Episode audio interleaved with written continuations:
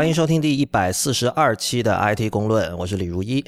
呃，如果您喜欢 IT 公论，请考虑成为我们的会员，支持我和 Real 把 IT 公论做成最好的科技播客。我们的会员费用是每个月三十人民币，如果您一次支付一年的费用，还可以获得八五折优惠，也就是一年三百元。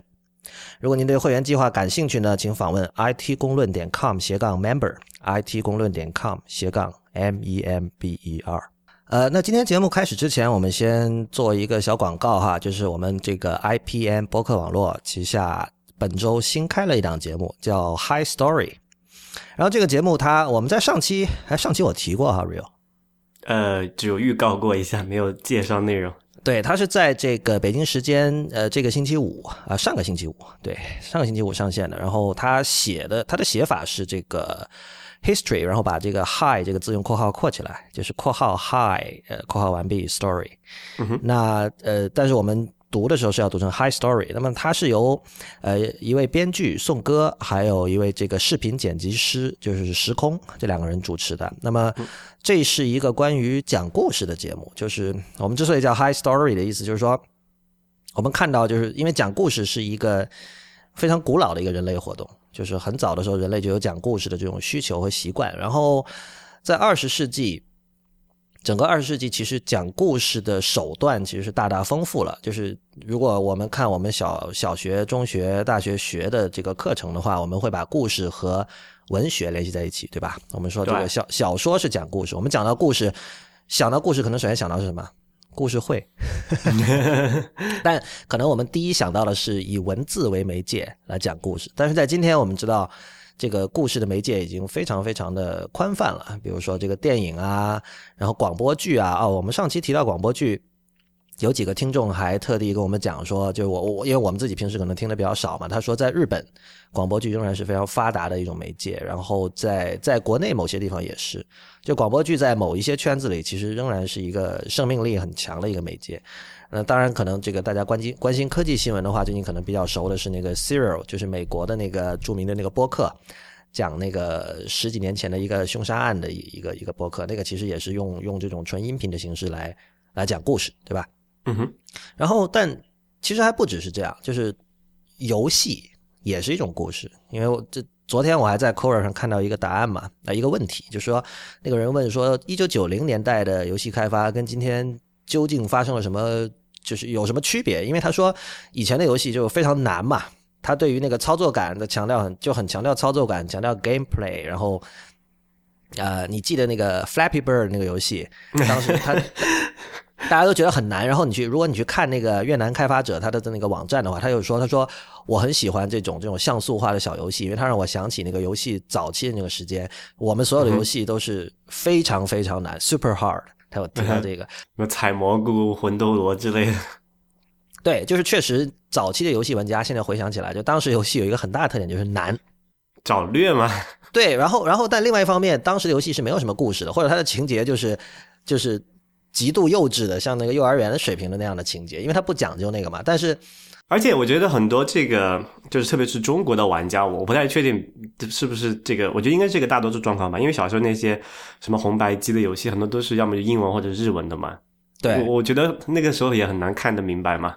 对，应该就很多时候就是直接跳过对白，直接一路打通关，哎，爽。但是故事怎故事怎么一回事，也只能靠猜。是的。就是，但是到了现在，我们知道，就是那种像电影一样的游戏越来越多了。就是大家熟悉的，像《最后生还者》啊，你们在上一期的内核恐慌也聊到这个事儿嘛。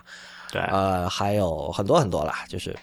那所以，所以就是说，游游戏也可以是 High Story 这个节目未来的话题。呃，甚至你说我们上次讨论那个 Snapchat，Snapchat 它那个功能就叫 Stories，它干脆就叫故事，而它确实是一种，其实在我看来，就是那是一种跟跟 Gal Game、跟美少女游戏。基本上在媒介上是形态上是一样的一种叙事方式，呃，静态或者是视频，静态图片或者是视频上面打几个字，然后就一一帧一帧的往下走，然后你一个故事就出来了。看幻灯片，对对对，就是幻灯片。其实其实其实 Snapchat 的那个 Stories 功能是提供了这样的一种叙事工具给你，在我看来，所以对，欢迎大家去收听那个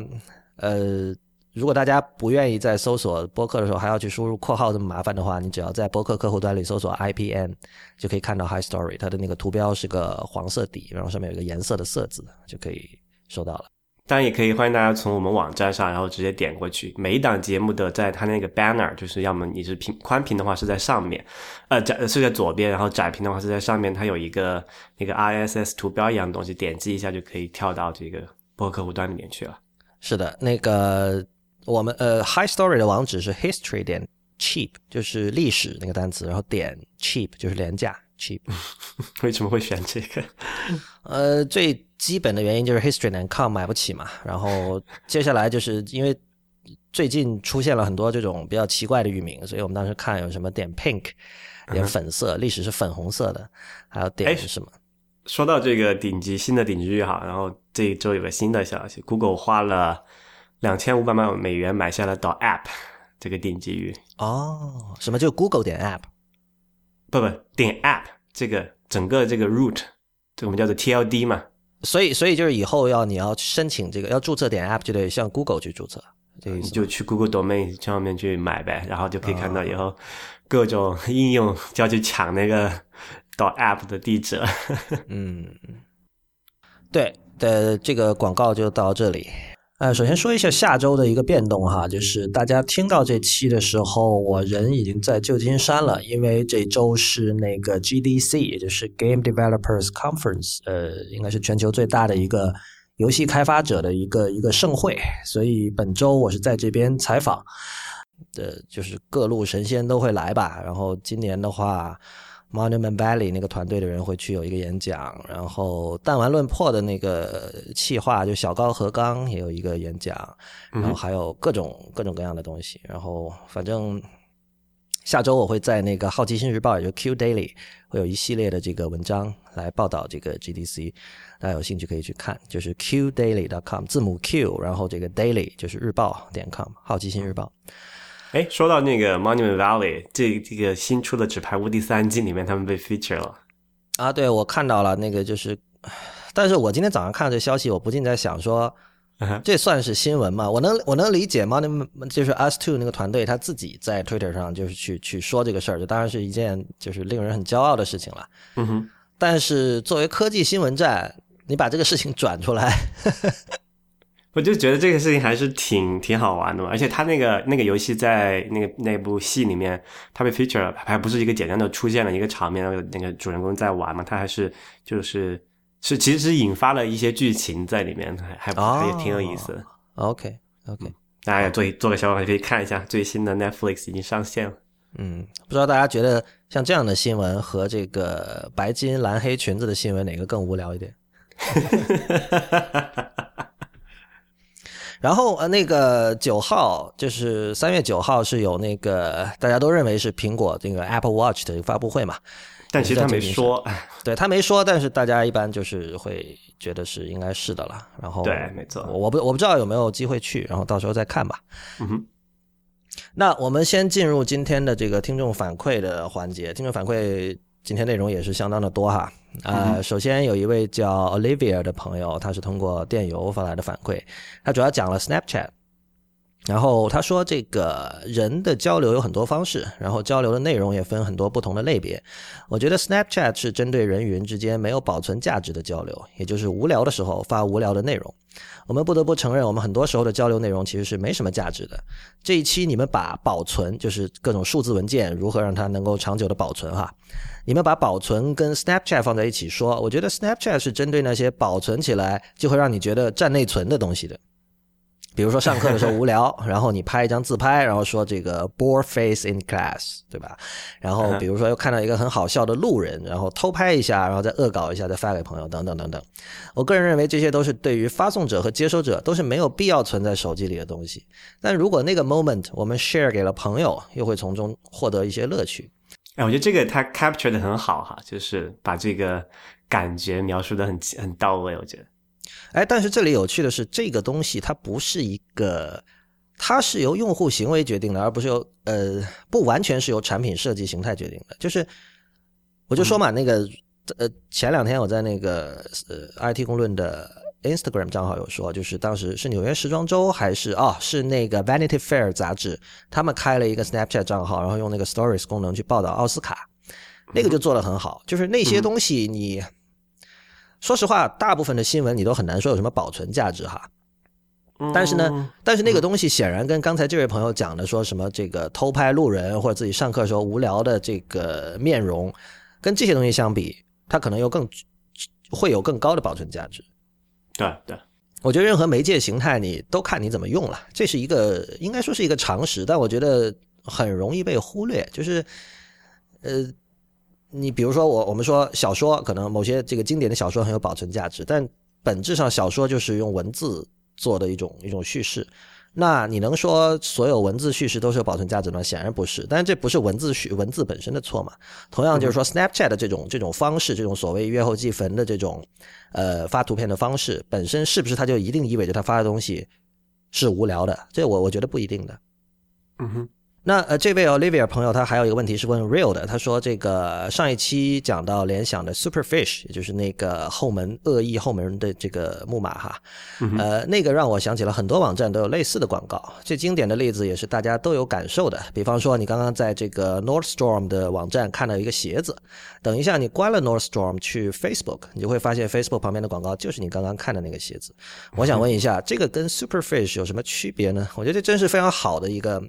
一个 一个问题，因为这位朋友可能他用这个美国的服务比较多哈，但是其实国内的网站有完全，比如你上淘宝，或你你先在别的地方看了些什么东西，然后去淘宝，然后在右边看到这个相关的广告，这种经历我相信大家都是有的。所以这个 Real 你来解释一下吧。对，嗯，这个其实跟 Superfish 那种性质还不太一样，这个只是一个比较简单的，呃，利用什么广告追踪的技术来确保，就是确就定位你这个人。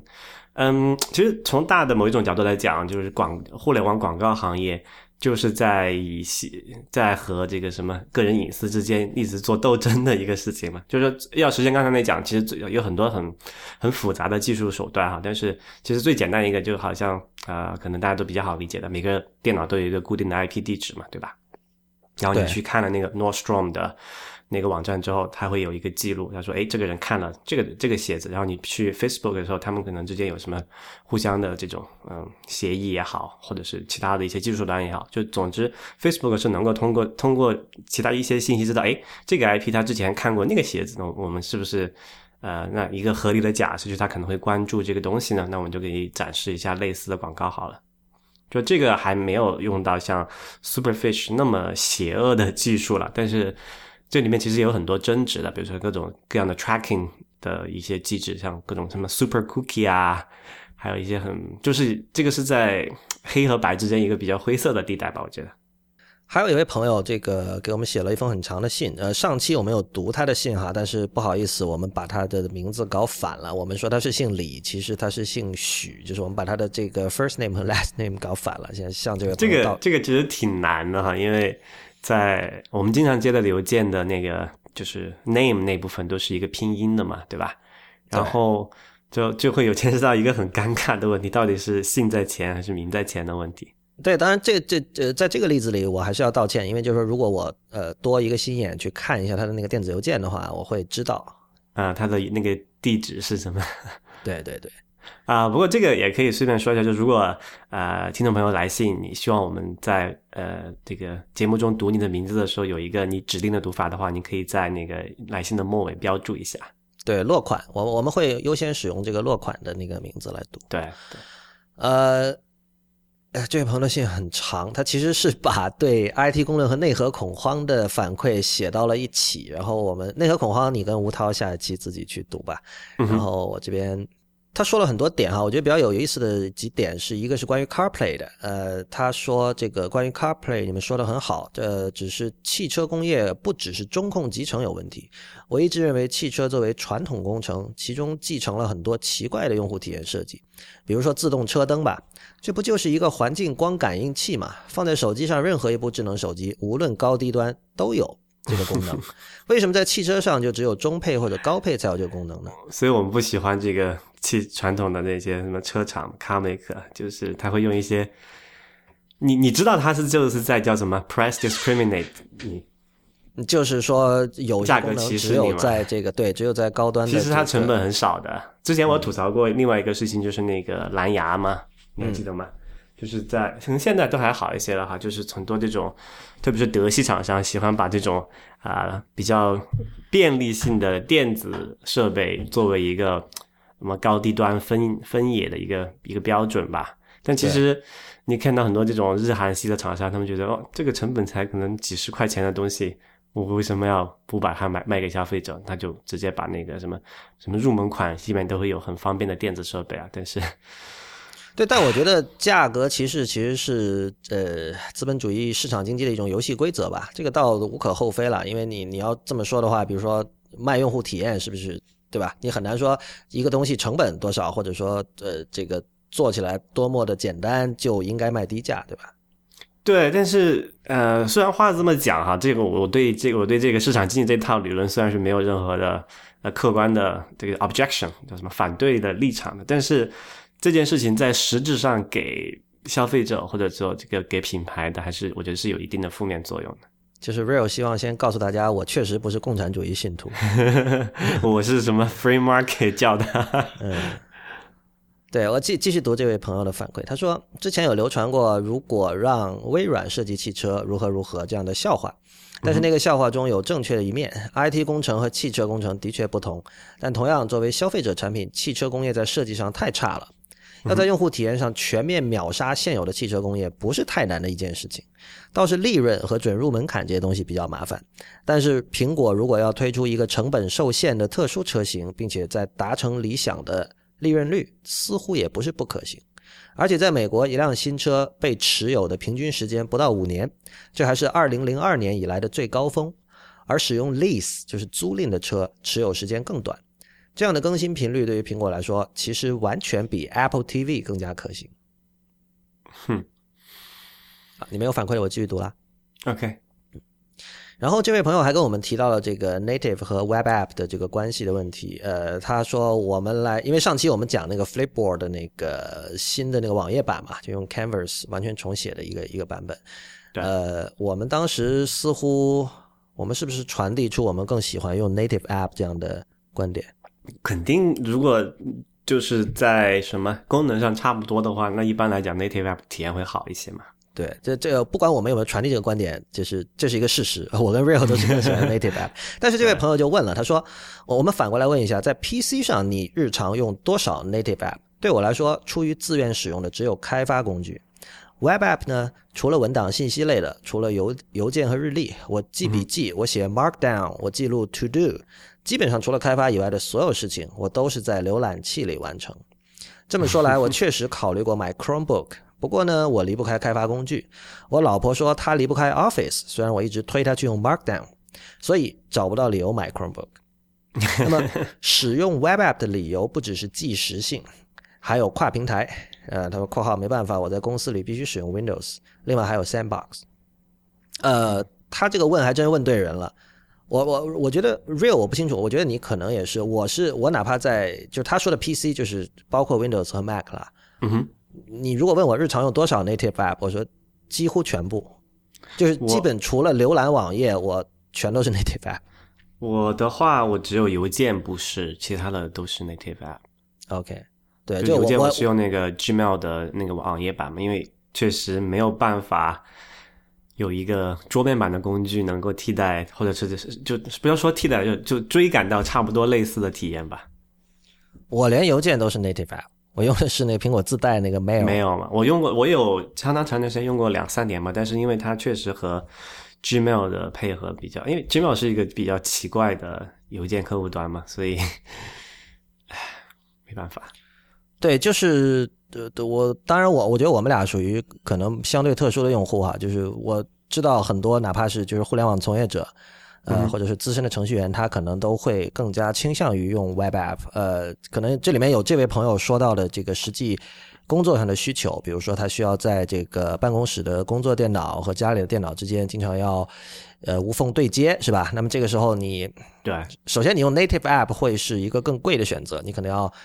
买两个版本，对，买两个版本。然后这个比如说你用 One Password 就会有这个问题，对，然后而且它它可能还要跨平台，所以比较麻烦，对。这是这是可以理解的，但是就是作为我来说，我没有这个所谓这办公室电脑和私人电脑之间的这个界限，我我就用一台电脑，所以在这种情况下，两个没有正式工作的人，对，那就是我我觉得无论在移动设备还是在这种传统的电脑上，在今天哈，二零一五年的今天来说，native app 的用户体验更好，就是毫无疑毫无疑问的，对我来说。而且这个这个有时候呃，以前我跟很多朋友讨论过，它可能是因为一些很小的事情，嗯比如说你可以很方便的用这个 command 加 tab 和 command 加那个那个那个叫什么？那个是什么键啊？是不是 tilde？是一个小小点，也不是 apostrophe 还是什么？反正就是可以在不同的软件之间切换，以及在数同一个数字一左边那个键。嗯，对对对，以及在这个同一个软件的不同窗口之间切换，就对我来说，这这个是非常非常重要的，而且这个跟用户体验是直接相关的。你说我要在一大堆的浏览器标签页里找出其中一个，对我来说是很痛苦的。对我虽然我知道，就是现在我知道那个，比如说 Chrome 它有一个这个 Pin Tab 的功能，你可以把某一个 tab 一直就是固定在左边，对吧？你就永远可以知道从哪儿找。但是就是一标签页一多，在这个比如说在 Chrome 上，你根本看不见那个网站的 title 了，你你就是没有办法判断哪个标签是哪个，这些对我来说都是很头疼的问题。就我我觉得我用那个 native app 的原因其实很简单，其实就在大多数情况下，native app 的设计是要比 web app 要好的。那当然，当然，呃，最简单的一个呃 几个例子吧，我常用的几个 native app，现在我都那个什么电脑上开着的，我用一个那个微博的客户端叫做微微博 X 嘛，那我也是用那个。然后对，它是整个界面是仿那个 Twitter 嘛，Twitter for Mac 的这种那种风格和组织形式，就这比微博的那个官方网那个网页就好太多了，简直。啊，好一万倍，对，就是呃不对啊，我也是啊，就是你要数一下的话，这我平时常开的可能有这个微博 X，然后有这个 Tweetbot，嗯哼，然后我甚至我写博客会用这个，当然现在那个我们的比如说 Apple for Us 是静态博客，那我就用一个我用那个 Sublime 的那个文本编辑器来写，然后还有什么邮件客户端，然后各种啊，我我甚至我有时候看 Hacker News，我都是用一个专门一个有一个叫 Hacky 的一个 native 啊，我我也有，不过那个我用的还蛮少，因为它不能整合账号嘛，所以对，那个那个一般啦，但是就是说我我知道这个有点有点过火，就是看 Hacker News 用那个，就是其实不是特别有必要。然后，但我反而不是太 native 的感觉了。对，但我确实是有 对你说的很对，就是 Hacker News 是一个对他来说 Web 才是 native，对，所以还是要看场合，我觉得。对但但总之来说，就是这、怎么说啊，能有 native 我还是会会用 native 的。嗯哼，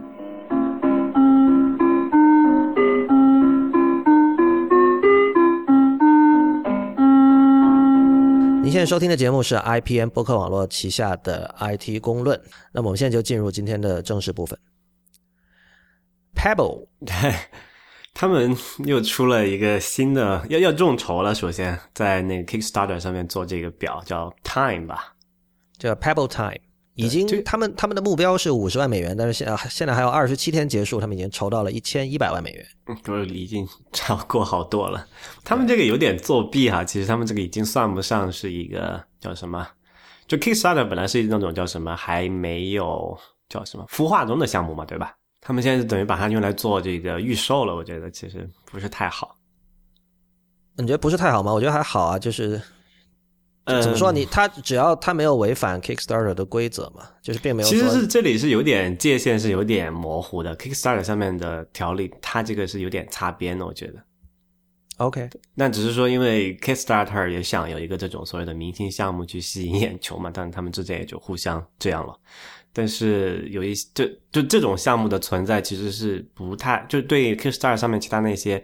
同类项目或者是更小、更新的项目，其实是有伤害的。我觉得，为什么？呃，就是怎么讲呢？就你会把人家就那些更真正的、真正的需要那个什么 funding 的项目的风头抢过去了吗？等于，那又怎么样？但你说他会怎么样？但也不会怎么样。但是我觉得这样不是很好嘛？那如果是要这样的话，那我们怎么去区别 Kickstarter 上面那种是创业公，就一种就是完全是有一个成熟的公司，整个团队在运营的，和和那种可能个人小作者几个人在上面做的那种事情呢？我就觉得这个你可以把 Kickstarter 理解成一种我我就是我的投资人不是一个机构投资者，也不是一个天使或者 VC，嗯哼，而是这个我我的直接的受众。你这么对，但是这个 Kickstarter point 是在于，就是说你有一个这个东西，你需要你真的需要人投资，你才可以把它做得出来。但是按 Pebble 现在的这个状况，它完全是有自己有能力把这个事情做出来的。他只是说 Pebble 有拿投资人的钱吗？呃，这个他们有没有拿投资人？但是起码他们有这个整个成熟的团队啊，整个经验上面都有运作。我觉得这个是，它不应该是放在 Kickstarter 上面和这种这个平台上面和其他的那些真正的个人或者是一两个人小团队这种去同台竞争的嘛？我觉得。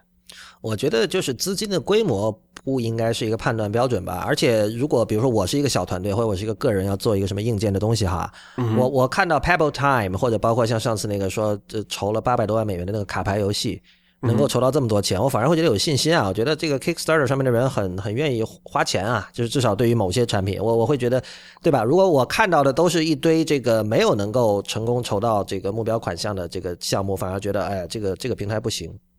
对啊，所以这个就是 Kickstarter 这个平台本身，他也愿意接受这种这种行为的一个原因嘛。但是，anyway，我这个还没太想好，但我只是有这种感觉而已。呃，Pebble 是一个智能手表，如果有人不知道的话，就是它其实之前已经有过两款了，一个好像就叫 Pebble，一个叫 Pebble Steel，Steel 就是有这个有钢用用了钢机身的。对，然后他们说现在是大概卖了一百万块。但是就这种东西，我我就我就老在想哈，就是因为现在大家都在很很期待 Apple Watch 嘛，那么我就老在想，现在的所有其他这些智能手表，包括三星出的，包括各种用这个 Android Android Wear 的那种智能手表，包括 Pebble，和在 iPhone 出现之前的那些智能手机，是不是有一些可比性？Pebble 这个例子，我觉得还还好吧，就是说它是一个。或者你从某一个角度来讲啊，Apple Watch 下面能展现的所有功能，就先不说实现的美观程度和这个啊工艺怎么样，那个确实不是一个量，不是不是不是不只是不是一个量可能差好几个数量级的公司，但是它在功能上我觉得是差不太多的。Pebble Time，它就是这等于说，我们可以理解为第三代的 Pebble。它的一个特点是，它用的是电子墨水屏幕，这个是 Real 的爱好。它第它第一代也是用的电子墨水屏幕，只是说它是一个叫做呃黑白的嘛，就 monochrome。它现在这一代是有一个多少个色，反正是个彩色，但是不是那电子墨水的 颜色，你就不要想的太丰太艳丽啊，那就毕竟只是一个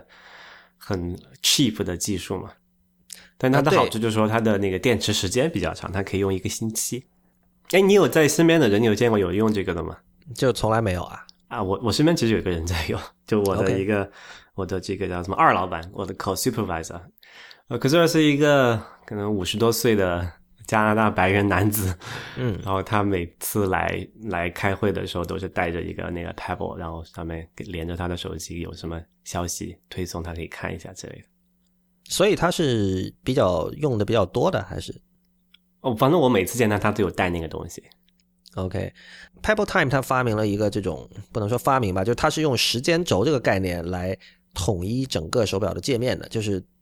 你在这个手表上，你可以这个不停的滚动、滚动、滚动，就是它都有很明显的，比如说四点零四分怎么样，五点怎么样，大家可以去看它那个视频的演示哈，那个视频做的还是挺不错的，就是他希望用时间轴这个概念来统一你在。呃，这块智能手表上做的一切的事情，嗯哼，对，呃，我我我觉得其实产品没什么可说的，因为我们大家都没有看到。其实可以说的是它的，就是比如说这个视，就它的营销啦，就是它或者说它怎么跟消费者沟通，他怎么在产品出来之前来通过各种方式来讲自己的故事。我我注意到几个有趣的地方，一个是他在那个视频宣传视频里他说这个 It works great with iPhone, Samsung and Android phones。你也留意到那句话了，对吧？对，什么意思啊？Samsung 不是 Android phone 吗？因为 Samsung 现在也在推这个 Tizen 嘛，或或者是他可能会觉得说，因为三三星自己有出自己的手表，我不知道，我觉得这句话挺奇怪。不，因为这个事情是这样的，消费者可能是这么理解的：There are three kinds of phones: the iPhone, the Samsung, and the Android. The rest of the Android 应该是 OK，好吧？啊，所以。那没办法，而且现在三三星它也刚才说嘛，它有那个 Tizen 那个自己的系统，所以呃也保不准以后 Samsung phone 就不能一定等同于 Android phone 了嘛。就这另一方面说明 Samsung 自己的那个品牌形象建设的很成功嘛，就是那开玩笑啊，三 Samsung 在这个北美和欧洲啊花了那么多钱做那个 marketing，那不是白搞的。对它 visibility 是很大了，但是。这这个 Pebble 团队会这么写，不禁让我想到，是不是有很多人已经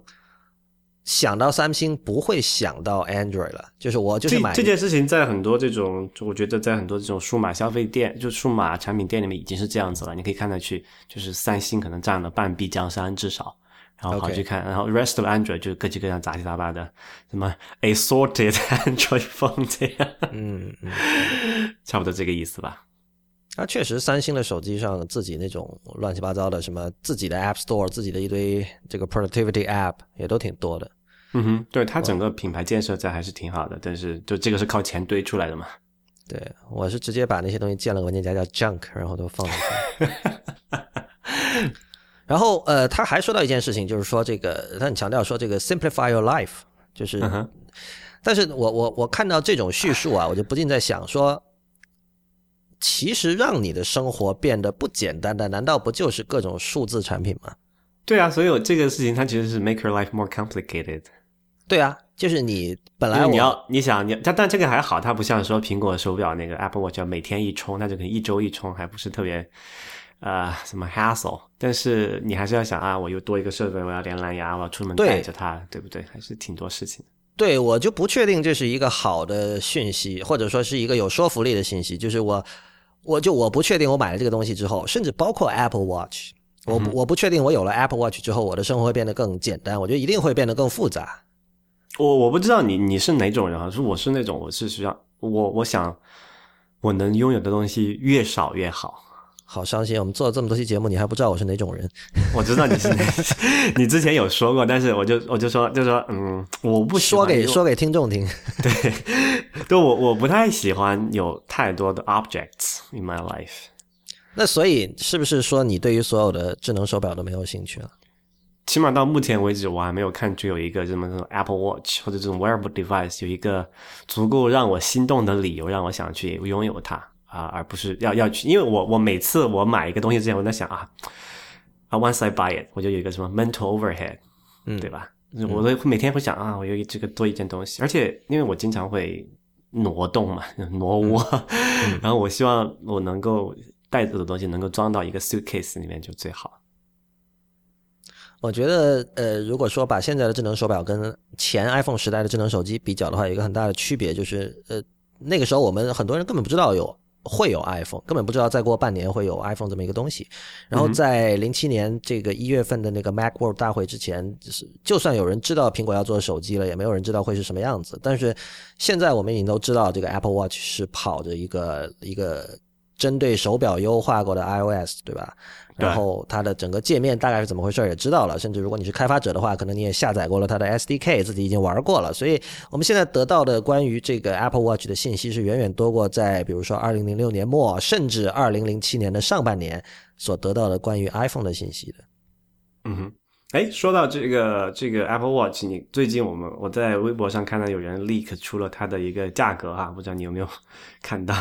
嗯，我大概看了，就是跟其实跟。各路人马推测的差不多嘛？对，差不多就是最贵那款，大概是说现在这个当然这个消息准不准确还不知道，但是我觉得挺靠谱的，就是最贵那款是两万到美美元嘛，就是它的表身和表带都是十八 K 金的那款。对对，有两个颜色，一个玫瑰金，一个是黄金嘛。对，然后便宜的剩下的就是比如说这种。呃，从三百多美元那个入门价一直到六七百、七八百这样的。对，然后表带可以单买，就还就整个来说还是意料之中的事情吧。对，它表带很多，我看卖这个就是它那那那那个所谓泄露出来的价格表，表带是卖一百美元左右。那一百表带分几种，就是它有那个 Sport 是绑那个塑料表带嘛，是五十块钱，然后五十刀，然后这个。就是就是不锈钢机身，它带的是那种皮质表带嘛，是一百块钱一根。当然还有一个什么特殊的那种，又是一百五。然后最贵的，当然，但最贵的那个金表带是没有换的，就只能买那个表就配那个带子。对，我觉得一百美元表带这个价格其实挺符合苹果一路以来的这种定价的这种层级的，因为你看，比如说它一个蓝牙键盘大概七十美元吧，七十九，七十九，对吧？那所以表带这个东西显然属于就是它。它不是实用性的嘛？它是纯装饰性的，装饰的，对，纯装饰性的东西，价格还好，其实对纯纯装饰性的东西，你就可以去去抬价嘛，就是就就你知道吧？就像你买衣服，买衣服，对对，没错。我觉得就是，所以所以我觉得这份价格表，反正应该差的不太远。就算就算它不是真的，它估计的也挺准的。嗯哼，嗯 OK，那那个我们说下一个新闻吧。这个新闻其实是一个非常科幻的东西，我们之前的节目里有讨论过，然后后来可能很多人已经忘了，就是我们以前说过一个叫 P cell 的东西。对，然后这是一种等于说是一种现在还没有被实现的一种下一代无线通信技术。嗯，有人姑且称之为五 G 吧，啊，姑 且有人说是 5G 四 G 嘛，这样，我们现在说 LTE 是四 G 嘛，它这个是就等于是 LTE 的眼镜版。之前我们那一期节目里面讲过它的一些啊，但我具体这个物那个物理学的不好，它具体的技术那个什么底层的物理原理怎么回事不太清楚，但是它展示给我们效果还是蛮酷炫的。然后就大概意思就是说，它可以在一个比较密集的地方，不用考不用太多考虑干扰的问题，给所有人提供高速的无线的呃上网服务嘛。啊，现在就说他们准，他之前就是说外界都对他这个有很持怀疑态度嘛，觉得这个你东西太科幻了，是不是？啊，怎么能具体实现出来或者部署起来能不能用得上？他们说现在我们就说，那我们就要呃呃 prove it by doing so by doing so 嘛，对啊，他们就在三番要要部署一个测试的网络。然后他们是租的那个 Dish Network 的带宽嘛，然后准备说是在二零一五年的秋天，就是下半年就可以部署好，到时候我们就看到这个到底是是真是假还是什么的，能不能到底行不行就知道了。OK，所以这个东西可以被现有的很多设备支持，对吧？他的当时的说法是说，呃，现有的这个就是终端，就是手机是不用换的，因为它还是用的同样的同样的这个频段和这个技术嘛，只是说它在发射端，就基站那一块，它是做了很大的改动的。嗯，所以这个还是一个蛮酷炫的东西。就如果它真的像他说的那么样，然后部署就大规模部署起来，也有也能达到那个效果的话，那真是不得了的一件事情。嗯，对，那就可以解解决以后什么拥拥堵的那种城市里面，就不会不会出现大家都很慢或上网上不了的问题了。是，呃，其实这一类的这种下次世代呃宽带、次世代无次世代无线技术，其实有好几个哈。Google 的那个什么发射卫星的那个，你以前看过没有？那个气球吗，啊，它要发之前有气球嘛，然后大家发射近地轨道卫星来做，跟那个 Elon Musk 那个叫什么 SpaceX 合作吧。好像是。对，反正就这个无线通讯肯定是一个就基础基础服务嘛，这个是要很多投入人去研究的，我觉得还是蛮期待的。特 特别是最近就上周我家的那个呃 cable 宽带不是出问题了嘛，然后我当时不是跟你们录音用的是那个 LTE 嘛，嗯然后反而那个速度还挺就还挺快的，其实。LTE 很快啊，就是这尤其是上行啊，就是我我在这边测的话，LTE 的上行经常能够我用那个 speed test 去测嘛，嗯哼，经常能够有二十兆。对对，就其实是要比很多人家里的这种所谓的宽带还要还要好的。对比大部分的宽带在在上行方面都会更快。因为它是基本上是对称的嘛，但是这样问题还是说频道的这个就是，如你一个人用没问题，但是如果大家都在用的话，就会有问题了嘛。然后这个 Artemis 这个 P cell 和 P wave 这些东西，就是要解决这个 问题嘛，就所有就很多人用的时候也可以保证那个贷款，嗯，这就很了不起。还有一个令这个开源爱好者可能伤心的一个消息，就是 XMPP 这个 IM 通讯协议完蛋了。嗯，Google Talk 这个可能大家可能是零五年左右吧，大家很热衷的一个什么 IM 软件啊，因为它很干净嘛，就功能也很简单，然后又是开放协议，大家觉得很爽。那其实其实它也没有，也最终也没有大规模流行起来哈。到现在就正式就上前几天嘛，Google 正式宣布它要把这个这个支持干掉了。那个什么，那个 Benedict Evans 说了一句很有意思的话哈，他说在推特上说，大意就是说，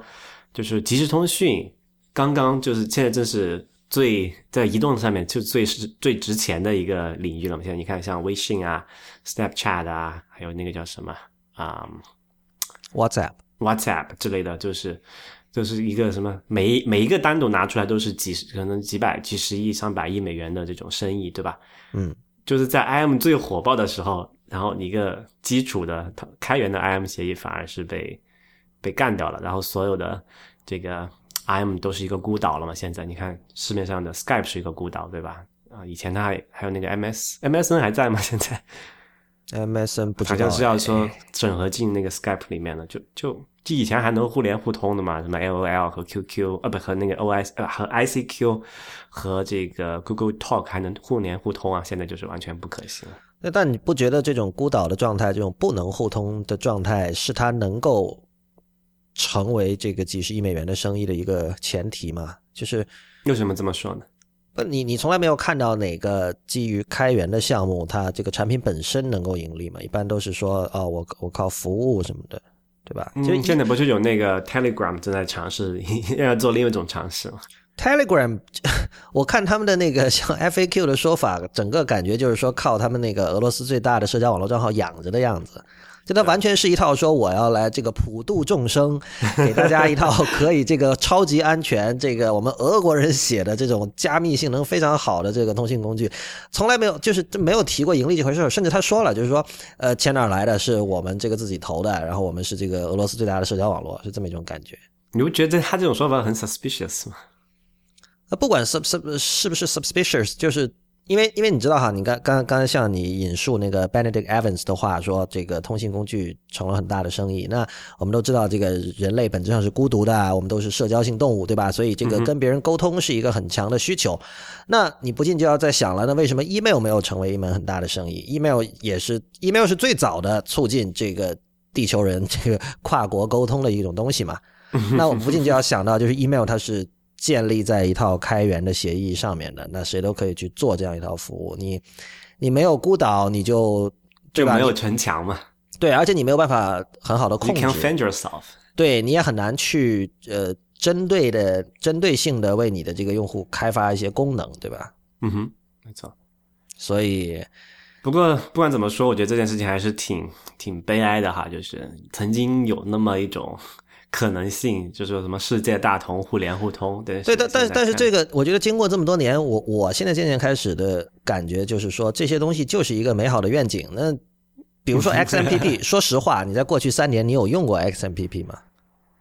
呃，其实我们有有在用了，只是说他们的用法不是说我们像在做成一个 M 的形式，有很多这种通通讯的底层是用 XMPP 实现的，但是它就变成了一个。基础设施我们就看不见的一个东西了。对对对，是啊，嗯，但是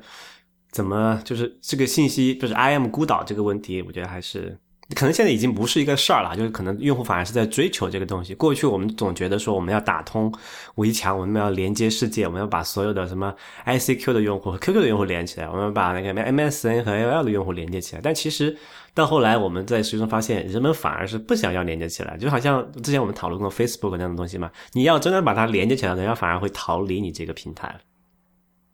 你能想象 Facebook 说哪天我们要打通这个和 Instagram 关系，然后你你在 Instagram 发所有东西，你在 Facebook 上的好友都能，就是包括你的爸妈七呃什么七大姑八大姨都能看见，那马马上那个 Instagram 就死掉了。对，就是现在人们会。拥抱这种呃尽可能多、尽可能复杂、尽可能全面的相互连接，其实这是一个我觉得是个阶段性的东西，就是最终很快大家会会意识到隐私的重要性，也意识到，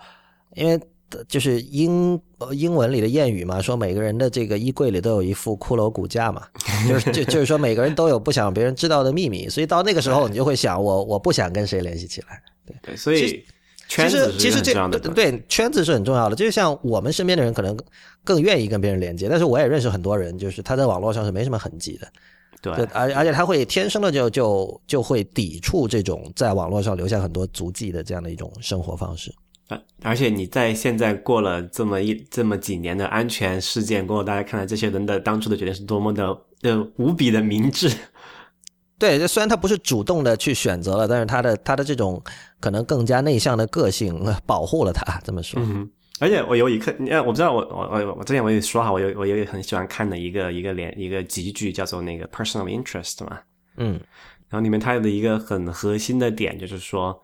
呃，任何 digital 的东西都可能会被拿来。当做就是最终会对你形成不利嘛，对吧？所所以你的一个核心的东西是你不要留下任何这种这种 digital footprint。嗯，不，但是这个我觉得应该说任何东西吧，就是说不是数字，就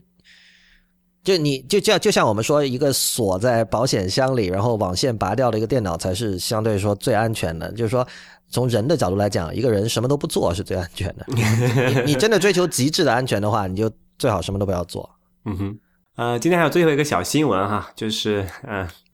之前我们不是吐槽过微软从来只画饼，然后从来不做饼嘛？啊，又要这个这个又要让各各路软狗疯狂的攻击我们了。啊，没关系，但是这个我觉得也不是他们一天的一这一两天的问题了。然后他们这次又来画饼了。然后这两天前几天吧，微软在他们网站上放了一个叫做叫什么 Productivity Vision。嗯，又是一种你看了那个视频你就知道，因为它的整个我我我没看是什么东西，跟我讲一下。就是它整个风格，就是它的那个视频的内容也比较简单，就是讲这个什么在未来。呃，具体时间没没给出哈，但是看场景可能就是预设的是五到十年之内吧。然后我们有各种各样的很神奇的数字设备，比如说一个平板只有一张纸那么薄，还可以卷曲，对吧？嗯。然后整个都是屏幕没有边框的，然后有一些什么整个一面墙的那种显示设，不叫显示设备，显示的区域，因为你看不到边界嘛。嗯。然后你各各种设备可以之间无缝交接的，然后内容，然后就。就这种这种这这之类东西，就微软也不是，就它那个概念，其实你看一下和你再回过头去看它十几年前拍的那种概念片，其实在形态上是完全没有任何区别的。就怎么讲？之前我还觉得说，之前我们不是讨论说这个微软可能现在，诶，什么气象不一样了哈，能够更加务实的，能更加去做一些东西，然后他就突然丢出这么一个东西来。然后我待会儿要借用一下 Johnny Johnny App 下面的一段，我们待会儿采访要要谈的一个主要内容，要说的一句话叫做 “My regards couldn't be any lower”，非常英式的表达哈。我我是觉得，就是像这种呃呃，就是微软的这种描绘未来的这种方式哈，其实我觉得是很大程度上受到了科幻电影和这种，它就是科幻电影嘛。对，就是不，你你甚至可以说，它可能拍的还不如很多科幻电影呢。对，就是对，肯定对，因为它毕竟它不是一个科幻电影，但是它 它想象未来的方式，其实是很大程度上是受到了科幻片的影响，而这不是一个，就是如果是你是一个喜欢微软，你希望它能够做出让你能够买得到并且好用的的产品的话，这不是一个好兆头。就是说，科科幻电影的想象是没有边界，或者说它这个边界和实际做产品的人所面对的那些边界、那些限制是完全不一样的。它这叫什么？在云端的，在云端的想象嘛，完全不不着边际的东西。所以，而且最关键问题就是说，他画定那些东西、那些愿景，都是在他 有生之年不可能实现的。对，而且我们都知道，就是说，如果说我们看到一个小说，比如说像那个，就是说《Neuromancer》William Gibson 那个，他一九八四年他这不是他发明了 cyberspace 这个词是吧？然后我们觉得哦，我们今天的世界跟他想的好像，或者说呃，看 Matrix，然后 Matrix 里面描述的世界跟今天好像，怎么样怎么样怎么怎么怎么样？但是这个并不是这些科幻作品厉害的地方，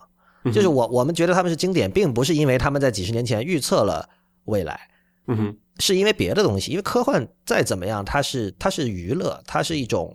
它是艺术，它是娱乐，它不是就你没有办法从呃科学或者技术或者说呃它是不是靠谱这种角度来评判它，因为首先这些人当年写的时候，这是一种他的一种假说，应该说。他他写的时候肯定不会是说是说我要去验证每一步啊，从今天的技术去 extrapolate，然后看看啊有没有可能出现，他不会想这样的问题的。不，我觉得最关键的问题就是说，呃，就微具体的微软这个例子来讲，它它如果它还不如科幻电影的，我刚才讲那句话是有是有原因的哈，就是说。科幻电影，我们讲，它可能这是在构建一个未来，可能我们之前没有想到过的场景和用例。比如说，我们回过头去看那个《Star Trek》里面那个 Communicator，就是我们现在今天 iPhone 的雏形嘛，对吧？之前就在那个片之前，大家没想到，哎，还可以有这么一种可行可能性存在，对吧？嗯，就是它其实是在拓宽我们的，包括你说这个 Sci-Fi 也好，还有那些什么那个什么科幻电影啊科幻小说也好，都是在拓宽我们的想象空间嘛。嗯，然后，呃，但是这个。微软的这个视频的问题，你看完之后，你会发现里面每里面每一个场景、每一个设备都不是我们目前想不到的，就是都是已经被别人构想过的东西，就是它整个没有一个拓宽我们想象空间的一个地方。这其实这是一种偷懒，对，它就是一种呃，把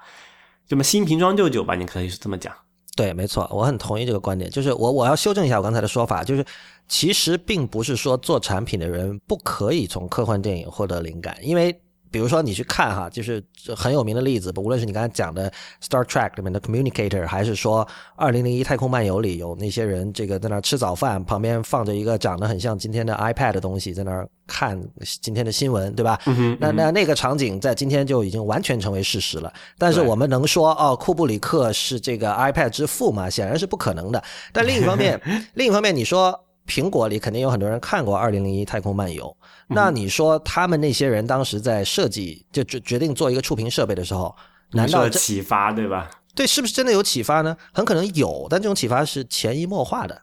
对，就是这些东西可能是就藏在他的潜意识深处的，包括他他以前小时候看的《Star Trek》，小时候看的这个《二零零一太空漫游》和各种东西，这些是藏在深处的。你你，但是像微软的那种做法，其实是就是照搬了，就直接把。科幻小说家和科幻电影编剧的想象，呃，很大程度上是原封不动的，用一种呃宣传片的方式把它展现出来。你可以说那是一种，就像你刚才讲的，拍的不够好的科幻电影。对，所以所以这个确实是是很有问题的，就是对啊，所以我觉得我对就他做出这个东西之后，我对微软的看法又是嗯，摇摇头，老样子。对啊，不过还还说到这个科幻啊，有我这也想起一个很有意思的事情，就是有一个说法嘛，叫做呃，就你现在现在看我们其实早就八几年或者六六十年代到八十年代，甚至说九十年很多科幻片里面的场景和产品，我们今天都已经变为现实，而且是变为一个大众所普遍使用的现实了嘛，对吧？嗯，都有一种这么一种说法，叫做呃，技术进步太快，科幻电影很快不够用了。呃，我我还是刚才那个观点，就是说科幻其实是一种娱乐。然后你你其实看一下，就是评价最高的一些科幻作品，像阿西莫夫啊，或者甚至包括像《星球大战》哈，它的就是它首先它的核心会是人，呃，因为人以及人类的感情、人类的心理状态这些东西是 universal 的，而且它它其实是永恒的。就就比如说像爱情是永恒的题材一样，它是永恒的，对吧？你像那个星战，其实。在很多层面上，它是一个很庸俗的东西，它有很多很很俗气的桥段和和设计，但是所以它叫 space opera 嘛，就是它是那种就是大家有肥皂剧嘛，space opera 太空剧就只不过是把一些非常 dramatic 的东西的场景搬到了太空里。是这样一种东西，就是它不是一个很酷，然后大家觉得哇，我提前十年预测到了这个未来科技的发展，它它讲究的不是那个东西。对，它的它的科幻只是皮而已，它只是一个打着未来旗号的人文片嘛。对，这有点像，这有点像一直说 cyberpunk 嘛。其实我一直讲说 cyberpunk，大家会觉得好像是科幻啊，其实它就是把侦探小说放到了一个科幻的语境下面。对。就他的他的他的主旨是那些这个可能有一个黑暗的过去，然后现在不得不在一个这呃一个怎么说啊，很糟糕的未来里奋力谋生的这样的一个很 tough 的男主角。这这个是 这个是 cyberpunk 的一个一个主旨，它的主旨并不是说。对，如你所说，科幻是一个皮，就是它的那种 cyber 的层面是是一层皮，它只不过是把把那个场景设定在了那样的一种框架下，它的核心仍然是关于一个这个曾经受过伤害的男人，一个一个非常 tough 的辣手神探。对，其实都是在讲成长。对，差不多这个意思。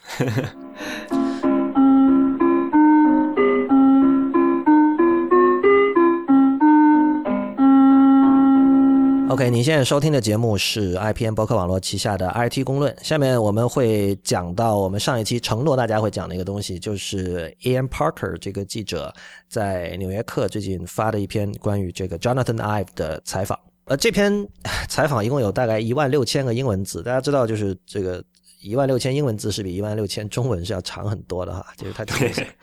它可能比很多这种。Kindle Single 这种书都要长，然后 Ian Parker 是一个上次有讲过，他他采访过很多这种英国名流，像这个 Elton John 什么这样的人，所以我觉得这可能也是他为什么能够这么长时间的贴身追访 Jonathan Ive，然后同时能够得到这种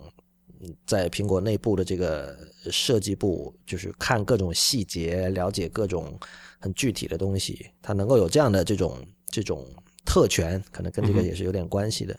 对，因为 Johnson App 里面英国人嘛，所以能打进圈子里面也是还是要讲点什么关系和血缘的。对，首先我想说的是，这一篇报道就不是新媒体的人可以做出来的，就是这个是完全不可以啊。对，这个就是旧媒体的一种优势吧，就是说，呃，以前以前有过，前几年有过一个事儿，就是好像某一个这个纽约客的 staff writer 离职了之后，他在 Twitter 上把很多内幕爆了出来嘛。他们比如说像他那个人，当时是他也是 staff writer。嗯哼，他是《纽约客》一年给他三万美元，然后他写九万个字，就是这样。嗯哼，就是三万美元作为年薪当然不高了哈，但是他其实就跟自由职业者没什么区别的，就其实是不用去上班，然后他可以这个到处去，就自己想选题，然后报给对方，然后交稿就行了。对，也就是说，就一个字一个英文单词三美元嘛，就是你从这个角度来说，它的单位的这个收益还是很大的。对，对吧？然后。所以这篇文章的稿费大家可以自己去算一下，但但是肯定这篇东西后面是有无数个小时的工作，因为你你首先你可以，而且它跨度好长啊，它就是从差不多有两年，我看应该是有两年多两三年的时间吧。而且它其实呃稍微有点乱的，你不觉得吗？呃，就这篇文章一共有四部分嘛，然后第一部分的标题叫做 The Launch Day，然后就是发布日，然后第二第二篇叫做 The Studio，就是讲的是那个。他在 Johnny Ive 那个设计团队那个工作室里面的见闻嘛，然后第三部分叫做，哎，这他们叫什么来着？又翻过了 啊，The Managing Newness 就是怎么去叫做管理，这怎么翻译？Managing Newness，它这个 Newness 指的是就是 iOS 六过渡到 iOS 七之后，以及这个 Ive 包括包括他们讲那些怎么他们做新产品的一些这种很细微的一种心态的变化，我觉得刻画的挺好的。对你，你其实完全可以理解成。就是真正的后乔布斯时代的 Jonathan Ive，嗯哼，就是这个 new 不仅是他的呃这个产品上的，就是 iOS 七的这里面的这个新，还包括他在苹果内部的这个职责的新。嗯，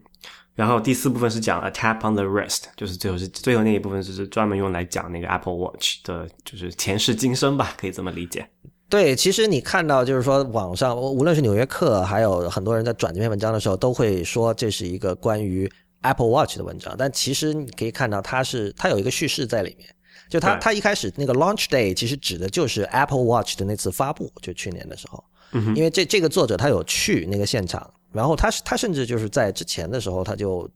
在。他应该是之前都已经开始着手写这篇文章，就是他把这个整个穿插到里面去的。对对对，是的，是的。哎，我不知道这篇文章会有中译版吗？最后还是怎么样？我觉得应该有人在翻，就是呃，很可能是没有授权的。但是因为《纽约客》好像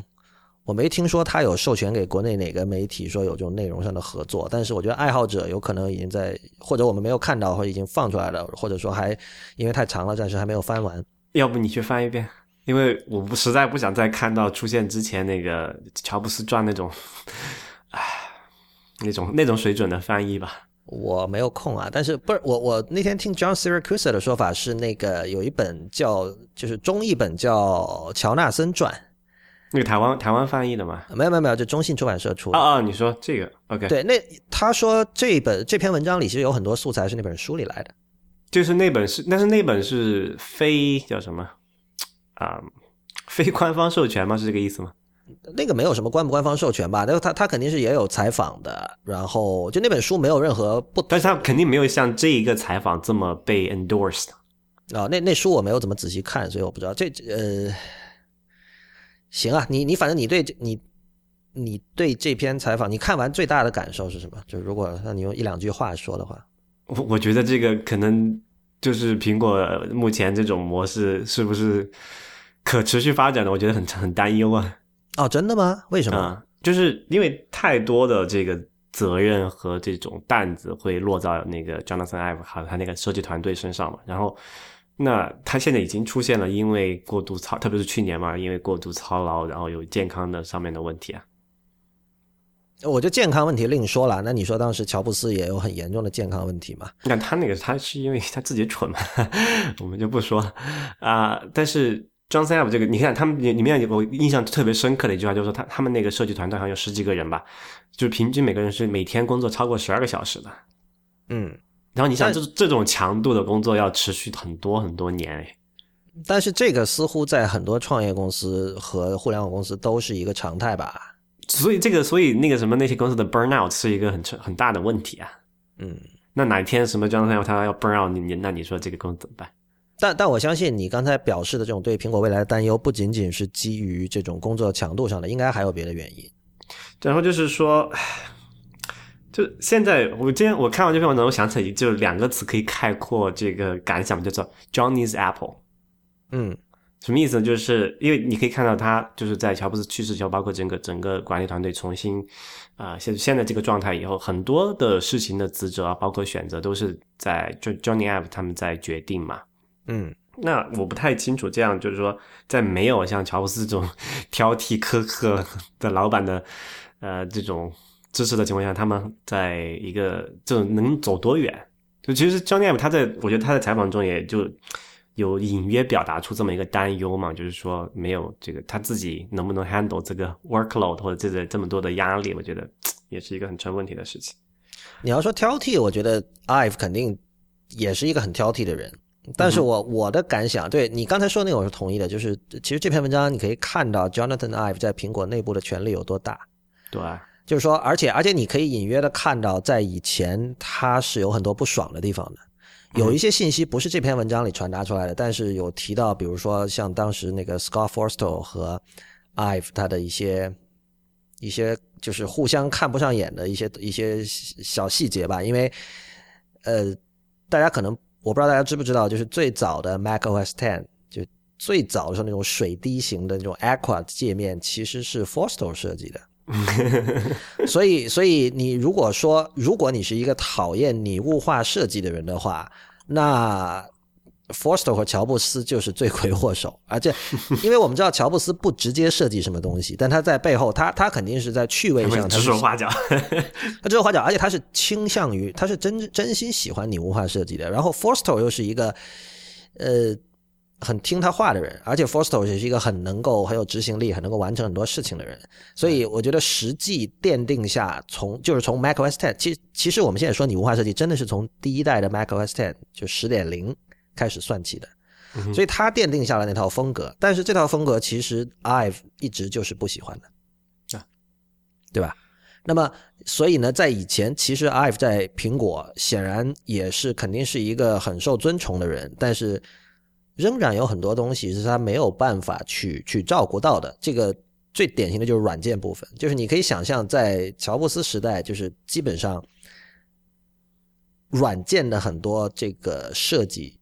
呃，是受到了乔布斯的影响，然后很多时候是 Forstall 那边在做的，嗯哼，或者 Forstall 手下的设计师在做的。然后那个时候，Ive 其实已经不爽了，他已经不喜欢很多设计上的决定了。但是那个时候，由于这个分工的原因，他管不了。然后他在采访里是有他在别的采访里是有提到过的，说啊，你说那些东西跟我没关系。那么丑，对，以他以他以他对以他这么内向的人说这种话，其实真的已经很重了。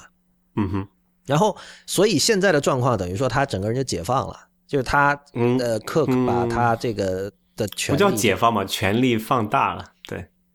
对，但就是他可以更自由，就是他不爽的东西，他可以去去试图改变它了嘛。对对对，就现在就是说，因为因为那个什么，Cook 应该是不会太参与，因为我觉得 Cook 还是挺有自知之明的这种事情，对他他不会太参与这种就是产品上的决策吧，就是他会做运营，我把公司管好，但是。产品怎么样？那你们去做，对吧？然后，然后这里就有一个问题了，嗯，就是我我觉得技术人可能会更倾向于这个角度，就是说，你可以想象以前，比如说 iOS，由于 Forstall 是一手遮天，你可以这么讲哈，某种程度上说，软件的设计和工程那边是同一个团队在做的，嗯哼，对吧？然后，然后，但是现在，比如说像那个 Forstall 的继任者就 Craig Federighi，他基本上他只管工程了，对，这个是一个问题。然后，包括那个 human interface 那个 team，他现在都已经规划到这个旗下管了嘛？是啊，就是其实这个所谓这个叫什么 HCI？对，呃，是叫 HCI 吧？Human Computer Interface。他那个部门叫就叫 human interface team 吧，好像是这么说。对，反正就是做界面的这一块儿，你你这个东西它究竟是属于工程还是属于设计，这是可以争论的。嗯哼，他那边有一个，我觉得他那个采访里面有就提到那么一条嘛，就我觉得还挺挺感兴趣的，就是说。在就为了做这个表吧，他们那个就是就是 IVE 旗下那个设计团队，他们之前是有一个小小的这种 human interface 的小 team 在里面的。然后这个 team 跟之前的那个大的那个 human interface 团队是独立的。然后之前之前就是在整个 human interface 被划归到这个 IVE 旗下的管理的时候，他们之间是有内部是有 tension 的。他那个文章里面的用的词，就是说是有内内部的叫什么呃对立的情况在里面。因为你想，如果那边软件说我们要这么做，然后 App 这边的团队说我们要这么做，那肯定会有一个不不就是不协调的地方在里面嘛。对你，我我我想就是，如果我们听众里有学这种人机交互专业的人哈，我我大概看过一下，就是 HCI 这个领域它的教材哈，嗯你从外形上看上去，它不像是一本设计书，是像像是一本工程书的，对吧？嗯，有很多这种呃科学的东西在里面的。没错，就是比如说你要做 A/B 测试，要做什么，很多东西不是说靠拍，就是拍脑袋决定的。但是你知道，设计上很多东西真的是靠拍脑袋决定的。我知道这个说法也会引起争议，但是很多时候设计上的决定真的是拍脑袋做出来的，而且你并不能说拍脑袋做出来决定一定是不好的。嗯哼，就是这样。所以，所以就是，呃，就你可以想象嘛，现在的苹果的状态是这个。工程和呃这个设计在 iOS 和 Mac 上都是这样，它是分离了了。我我有一点的担忧就是，但是这篇文章这个采访里面完全没有报，就是提到这一点哈，就是做软件和做物理的实体，我觉得是两个非常。截然不同的领域嘛，没错。而且你你如果仔细看这篇文章，包括看其他 Jonathan Ive 的采访，你会发现他是一个硬件人，他是工业设计师，他他有很强的那种感觉去做那个所谓的就是 physical objects。对他老讲 true to the material，他的 material 是指你可以摸得到的 material，是指各种铝啊、铝合金啊，对吧？各种是塑料啊、玻璃啊，他对这些材料的属性是很清楚的，包括他。学生时代的作品，还有毕业之后在那个 Robert Brenner 那边做的一些作品，包括 Robert Brenner 对他的一些评价，你是可以看出的，他是一个对实体物非常有感觉的人。但是，呃，对实体物和呃像素同样有感觉的人是很少的，而且。我觉得这两个就好像很有很大的这种本质上的区别，我不知道是不是这么说，这么说是不是正确？但是我的感觉是这样，而且整整个通篇采访我读下来，我我没有看到就是说有足够多的啊 convincing arguments，就是能够让我信服的那种那种说法，说他能够把软件这一块也驾驭的很好。就起码到目前为止，我还没有没有没有看到这方面的报道吧。对你，其实你从那个 Nathan Gnatra 和 Don Melton 在 Debug 的那些讨论里哈，你是可以就有一个叫 Debug 的播客，以前我们推荐过。咱们那两个人，呃，Nathan Gnatra 是以前 iOS 的那个 App 的这个开发总监，然后 Don Melton 是互联网技术的开发总监。他们就其实很隐晦的有提到说，他们对于比如说 iOS 七把按钮都给去掉了。比如你你你的返回键上面就有一个 back 一个一个这个 Helvetica 字体的一个 back 的这个单词，然后除此之外没有什么，就白底上打一个红色的 back 字。然后他们当时他们说的很结巴，但是我感觉到他们有在讲说这这个真的能看懂吗？一般他们他们是会怀疑的。对对对，所以我觉得像他们这两个人的那种视角，就更像工程背景出身的界面设计师会想的问题。嗯，就是其实他们会想很多这个 accessibility 的问题，这个这个有点像我们上次讨论 Flipboard 的时候，我跟你的一个分歧，因为你是工程背景的人，所以你会你会对 accessibility 会很重视，但是呃，如果不是工程背景的人，可能就是我就有时候我甚至会愿意牺牲 accessibility 去做一些事情，但是这种在在很多人看来是不对的，是大逆不道，不能说大逆不道，但这是不对的做法，就是你不应该做这样的 trade off，对。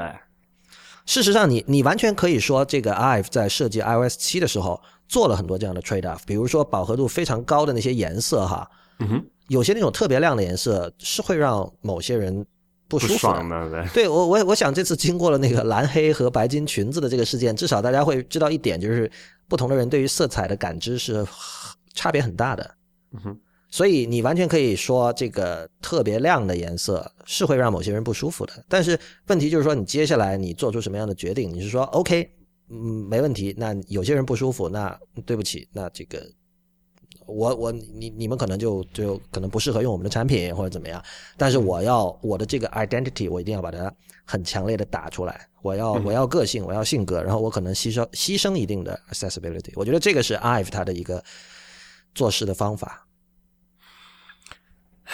对这个就之后怎么样可能 所以所以 real 时间，所以 real 很不爽。我我告诉你，还有让你更加不爽的事情，从这边采访里可以看到，就是，我这边有记下这样一段哈，就是有个人说，他说这个 John's always wanted to do luxury，这一段我想看一下吐槽。对，这个真的是很，这个他说的是，他说了这么一件事儿，就是在呃，应该是零，哎，是零，不是，你不是零七年，就是 iPhone 出来出来之前不久了，他是就是 iPhone 他曾经是想过。啊，就退休嘛，就不在苹果干，然后回去做这个，去英国做一个什么奢侈品的设计师嘛。是的，然后当然是因为这个 iPhone 的巨大成功，然后这个苹果这边也确实需要他再继续这边那个工作，然后就他就留下了嘛，等于是这么一个状况。就其实从这里我的感觉就是说，他内心里面还是去，就我觉得可能也也好理解吧，就是作为一个。就哪怕英国人，对你，你哪怕你就是哪怕 iPhone 没有 iPhone 的成功，你你就凭 John Sam 之前那一系列什么，就是包括那个什么水果 iMac，还有各种那个什么 Unibody 那些设计，还有包括之前的 iPod 那些成功，他也是在世界范围内是一个足绝对是顶尖成功的这种工业设计师了嘛，对吧？对。这个时候他在转型，什么功成名就，是其实退休去做一个什么奢，就像 Mark Newson 那种做一些什么小批量的那种什么高端奢侈品，那也是无可厚非的一件事情，对不对？但是我就觉得，唉，这个事情始终是给我的感觉不是太好嘛。对，这就是我刚才想说，就技术圈的人对于奢侈品是有天然的反感的，因为因为技术本身它的承诺就是说我要抹平这个世界，我我我我是这个这个叫什么 the the great leveler，the the great equalizer。嗯哼，就是我我要我要我要拉平这个世界，但是奢侈品的本质就是说有阶级的分野，阶级的对立，有些东西你只能仰望。而且这件事情，他们在做这个 Apple Watch 本身的时候，内部也是有争执的嘛。这篇文章里面有提，有一笔提到过这件事情，但是它的描写很就是很轻描淡写的说过去。但是其实我们可以想象，里面就是这个是 Bob Mansfield 说的吧？我没记错的话，就以前负责苹果的硬件的高级副总裁，他不是当时跟那个 Foster 吵架，然后半退休去做一个 Special Project 嘛？现在就知道那个 Special Project 是这个 Apple Watch。嗯，他就说这个。呃叫呃，Ive，他把这个 Apple Watch 这个 idea 去给那个苹果高层讲的时候，他其实都遇到很多这种所谓的 resistance 嘛，就是有抵制的。嗯，那就苹果说这个苹果，他那时候原话怎么说？我我一下翻不到了，就大概就是说苹果的做的设备是 for everyone 嘛，就是就是平民化，就是所谓的 American Dream 那一部分，我觉得是有点类似，就是人人都可以，就好像之前我们讲那个可可乐的比喻嘛，就是美国总统喝的可可乐，你也可以喝得到。对。然后就是就是就最这个世界上最有钱人买得起的这个 iPhone，你买的也是同样好的一个 iPhone。然后，然后这确实这确实是一个非常美国的概念，就是你真的一个英国人会从内心呃并不是完全认同这个概念，我觉得一点都不奇怪。对对，但这个可能也是可能我个人来讲不太喜欢这种所谓的 luxury 产品的一个主要的原因嘛，我觉得。啊，当然这个可能有点奇怪，你没有你一个这么 穷逼，你在说什么这种事情，对吧？但是我就觉得，就哪怕财富不应该成为一个什么阶级分野的一个事情吧，我觉得。对，我可以理解，就是说，我觉得你就是那种，就是哪怕你发财了，你可能也你会觉得买奢侈品很不好意思那样的人。对对对，对吧？对。但但是你看，你看这篇文章里有讲嘛，就是说这个 Ive 是一个开宾利的人，就说你你你开豪车其实很多种嘛，就是说你。对吧？但宾利我觉得其实跟其他豪车是是很不一样的，它就象征那种贵族，对，很很温雅，然后一切都是四平八稳这样的一种一种。很那个什么，很 English 那种东西，嗯，对。所以呃，而且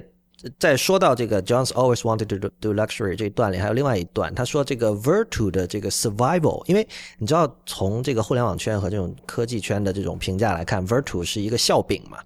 就尤其是在 iPhone 大获成功之后，大家就会说，就是这个。给人以口实，让人可以去安心的去嘲笑奢侈品了。就是你看，当真正的 Great Equalizer 像 iPhone 这样东西出现之后，谁还要 Virtu？但是其实 Virtu 现在仍然在做，而且以前知乎上我记得有个答案说 Virtu 是也是卖服务的那种，就是它有那种什么 concierge 的 service 嘛。对，就完全二十四小时随时到位，然后有各种很夸张的那种贴身的服务。就我们还在这琢磨，哎，这个 Siri 不理解什么，听不懂我这说这种话。人家什么 Virtue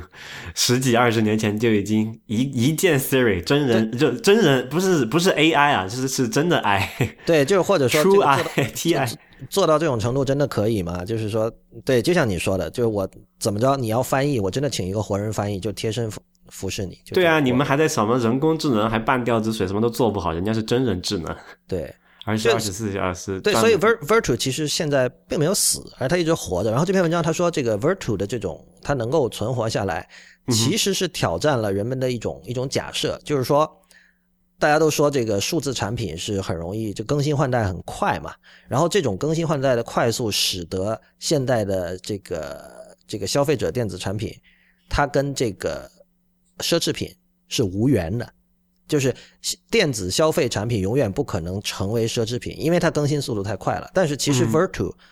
它就是电子消费产品，那同时也确实是奢侈品。然后这篇文章作者又继续引述这个叫 Clive Grenier 的人说，他评价这个 Ive，他说 Ive 一直对于 Virtu 非常感兴趣。我就想说，我当时想，这个这种看不上 Virtu 的人，看到这句话是会有什么样的想法？就是苹果的未来掌握，苹果在设计上的未来掌握在一个对 Virtu 非常感兴趣的人的手里。然后这里可能还是要首先要辩解一下，就是说那个那个 Clive 那个人，他只是 Johnny 在很多年前在英国的的时候的一个合作伙伴哈，就是他知他引述的内容可不可信？我觉得这个是要打一打一个问号的。我是相信的，这个这个当然没有根据，但是我、啊我从直觉我认为，就我觉得 Ive 会是那样的人。然后，然后这另外一方面就是说，那个 Ive 对 Virtue 的兴趣在哪里？我觉得还是可能需要再探讨一下的。我我我有这么一种感觉啊，就是说，哎不，哎在这里可能要先说明一下，Virtue 这个东西是什么。刚才我们一直讲了半天没有讲哈、嗯 Virtue 它本来是诺基亚旗下的一个所谓高端奢侈品型号的手机。嗯然后国内其实现在应该很多这种所谓奢侈品店应该也有卖了，但我当我第一次见到真机的时候是在是在德国，嗯呃，在法兰克福的那个奢侈品的那条街上去看到的。当时我我只是之前只是在图片上看，我觉得嗯，这个这个这么丑，这个真的有人买吗？就哪怕它这上面可能装了镶了很多这种宝石啊、什么钻石之类的珠宝，那可能再说。但是它的美学层面的东西，我觉得真的是非常很难、很令人难以接受的。嗯啊，然后后来现在 Ver 那个 No Nokia 的这个手机业务，它卖给微软了。那 Virtu 是在早很多年前就已经独立出去了吧？好像是卖还是卖给另外一个什么集团了？嗯就它已经不再是这个诺基亚了。然后为什么说，哎，很多这种技术圈的人嘲笑它呢？就是它在相当长一段时间，它就是一个 dumb phone 啊，它就等于是一个，你可以理解诺基亚的幺幺幺幺零零啊那种黑白机。然后变外外面镶了一圈宝石，然后里面可能用了什么各种蓝宝石的按键，什么乱七八糟这种东西。对说它在技术上是一无是处的，但是就是说，当然讲它的它的卖点也不在技术嘛，它是在首先是在服务，然后是在它的这个奢侈品的这个象征地位在那里啊。然后再说回来说，为什么说呃，我觉得 Johnny Ive 对它的感兴趣的地方在于，它证明了就打破了一个迷思，就是说。呃，手机以代表的这种快速、快速消费的电子产品，对就过期很快嘛，就刚才说。对，它也是可以被奢侈品化，而且还可以市场是可以认可这个东西的。就是是地球上有那么一小撮人，就虽然觉得他，虽然觉得这个我们在就是这这帮人冒着被大家都看不起的一个情况下，还是在买这种手机，就说明它这个市场还还是有市场的。那么 Johnny Ive 他可能就说可以以此为证据证明说，那我们可以做个高端的手表，不会说那你这个手表你一明年就要更新了，你还可以卖这么贵，有道理嘛？对不对？就打破了这么一个迷思，我觉得就是开拓了一种可能性吧，也是。嗯，然后，但我我个人觉得哈，John Johnny 他应该是看不上 Virtu 的那些设计的。嗯啊，所以他也为什么说，那我们你这个设计真的是有辱我们这个什么数数字产品的物那个什么啊、呃、名声的哈。那我们自己做一个高端奢侈品来看一下，什么才叫真正的就什么呃 luxury digital products。OK，他我觉得呃，这篇文章里有另外一句话引起我的注意哈，就是这是一个苹果内部的一个叫的 title 是 Creative Director，就是这个创意总监叫 Alan Dye。嗯。他说一句话，他说那个因为 iPad 其实变成了基本上就是一块玻璃嘛，一块玻璃加一个背板，你可以说从工业设计的角度说，嗯，没错。对吧，嗯。然后 iPhone 其实也是这样，那当然就是它那个圆角什么的做了很多功夫啊，但是本质上它就一块玻璃加一个背板。那么在这种情况下，这个 Die 说，呃，软件的体验会变得跟硬件的体验一样重要，但是或者说更加重要吧，我觉得。对，就是它简单来说，它上面没有什么按钮，除了 Home 键没有别没有什么别的就经常要用到的按钮。那么你你要你要去点、去按、去拖、去滑的东西，其实都是像素而已，都是都是玻璃下面的东西。嗯哼，我我觉得这一点在 Apple Watch 上可能就不是这么的，这 Apple Watch 会不太一样，因为比如说它有什么 Digital Crown 嘛，他们就苹果非常强调的一个东西，就是其实就是那个旋钮，对对，然后就这一块其实是 IVE 的强项。我们刚才讲了，它是更更适合或者更擅长做实体物嘛。然后我看到的一些就是实际玩过那个 Digital Crown 的一些记者的说法，就是说那个东西手感非常的好。嗯哼，就是而且那个东西是没有办法通过图片给你展示出来的，因为就是我我觉得这个确实是苹果的一个强项啊，就是有些很细小的东西，它会下一些这种很疯的一些努力去去把它做好，嗯哼，就是呃，所以所以这个有可能这个 digital 就是你知道一个东西扭起来的手感其实相当重要的，就是你你现在无论怎么讲，可能都没有办法体会，但是如果它真的像那些人说的这么好的话，可能大家买到之后会觉得，我靠，这个手感还是不一样，大大家可能会。这样这样去惊叹一下，然后也说不出什么东西，但就觉得嗯，这个东西还是好。我觉得我觉得这个是苹果的一个一个强项吧，就是它它肯在这些地方下功夫。那从这个意义上说，其实在，因为 Apple Watch 它的那个屏幕又小嘛，嗯所以你可以说它是一个很适合 IVE 的一个产品。对，就整个讲，就是你可以文章里面其实就传达了这么一个很核心的信息，就是这个呃 Apple Watch is Johnny's baby，对吧？就整个项目从概念到构思到立项都是他他在主导的。这个啊，说到立项，我觉得有有必要说一下它立项时间哈，是二零一一年的秋天，也就是乔布斯马上要死了的那个时候，就是就是在那个那那个时候，就乔布斯已经病重了，就他之前，我相信他是那个时候在之前，苹果内部已经有做手表的讨论了，但是正式立项是二零一一年的秋天，对，所以我觉得可以。基本上安可以安全的假设说，乔布斯对于这个手表是没有太多的意见，或者就算有，在从二零一一年到二零一四年这段时间里，很可能已经被全部改掉了。就是你可以说这个这个产品是跟乔布斯没有关系的产品了。对，就是 a post Jobs Johnny Ive design。对，但是他做做表为什么要做表？有一个问题就是说，因为那个 Johnny Ive 他那个好朋友嘛，那个 Mark Newson，嗯是一个 表爱好者，嗯。他们有收集很多那种各式各样的就是名表嘛之类的，嗯然后他们自己对这个也很感兴趣。而且 Johnny 他刚才讲，我们之前零七年他想离职，就想去做这种奢侈品，那其中很很很典型的表，也是高端的表是其中之一，这也满足了他个人的一个癖好吧，我觉得。对，我觉得大家应该心做好一个心理准备了，就是说，其实其实这篇文章向大家揭示了这个新的苹果，就是新的苹果，这是一个很陈词滥调的说法，但是，嗯，我觉得新的苹果，呃，就是所谓后乔布斯代时代的苹果，一般大家会从这个 Tim Cook 的角度切入，但是这篇文章其实给我们了一个更好的视角，就是你从就是今年 Jonathan 开始了，呃，不是今年开始了，因为从 iOS 七开始，Jonathan Ive 已经在全力的在改造苹果了嘛。但是这篇文章给了我们一个一个全新的视角，就是我们知道了这是一个喜欢奢侈品的人，他是一个，就他不像乔布斯那样是受过幺幺一九六零年代洗礼的一个人了。对他成长的时候，他是在英国嘛，对吧？那个时候，就他在文化上其实跟跟乔布斯是完全不同背景的，我觉得。对，是很不一样的。就是你看到这篇文章里有说过，他好几次说想想离职嘛，就他他不像乔布斯是那种就是有使命感的人嘛，就是说我我要这个这个这为什么东西奋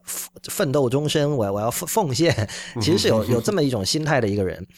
这个但是但是 Ive 是一个就是。比如说他在在哪儿，在英国哪个乡下买了一套大屋子，说要回去，就是说想退休，然后可以做点自己喜欢的事儿。就其实其实做奢侈品对他来说，跟比如说玩古董或者大家玩玩古玩、玩字画这种有有点像了。他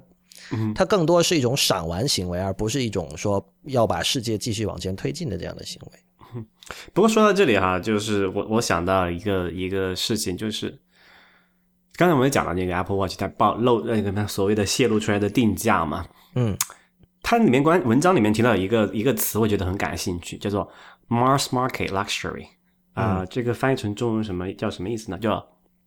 大众奢侈品嘛，啊，这但是这个我觉得不不能传达出它的这个概念，就是奢侈品为什么奢侈？它首先它是因为它贵嘛，它贵的一个结果就是很小众嘛，就是只有可能这个地球上前百分之零点几的人才能够买得起，对吧？嗯嗯啊、但所什么叫做 mass market luxury？就是说它有这个奢侈品的那些特性，比如说它的精致，对吧？它的做工很好，然后它的这个产品的设计又倾注了很多这种设计师的这种时间和这个精力在里面去。但同时，它又是一个能够被大规模工业生产、能够被很多人买得起的一个东西。那这里就是有一个问题，就是说，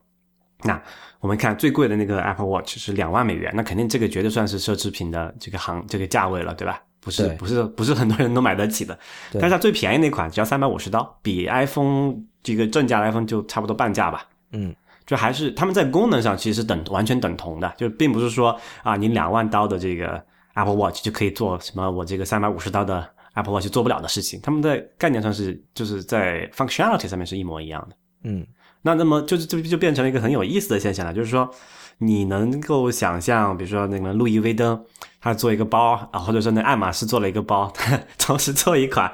呃一千一千一千块钱的，和做一个十万块钱的，然后他们的功能上是是完全相同的嘛，对吧？就是说，这个数字产品或者说电脑作为 equalizer 的这个角色，在这里仍然发挥着作用。对，就是所以就是这个刚好就这个没有讲要讲你那篇文章了哈，要要讲吗？你不想讲了？我 呃可以讲啊，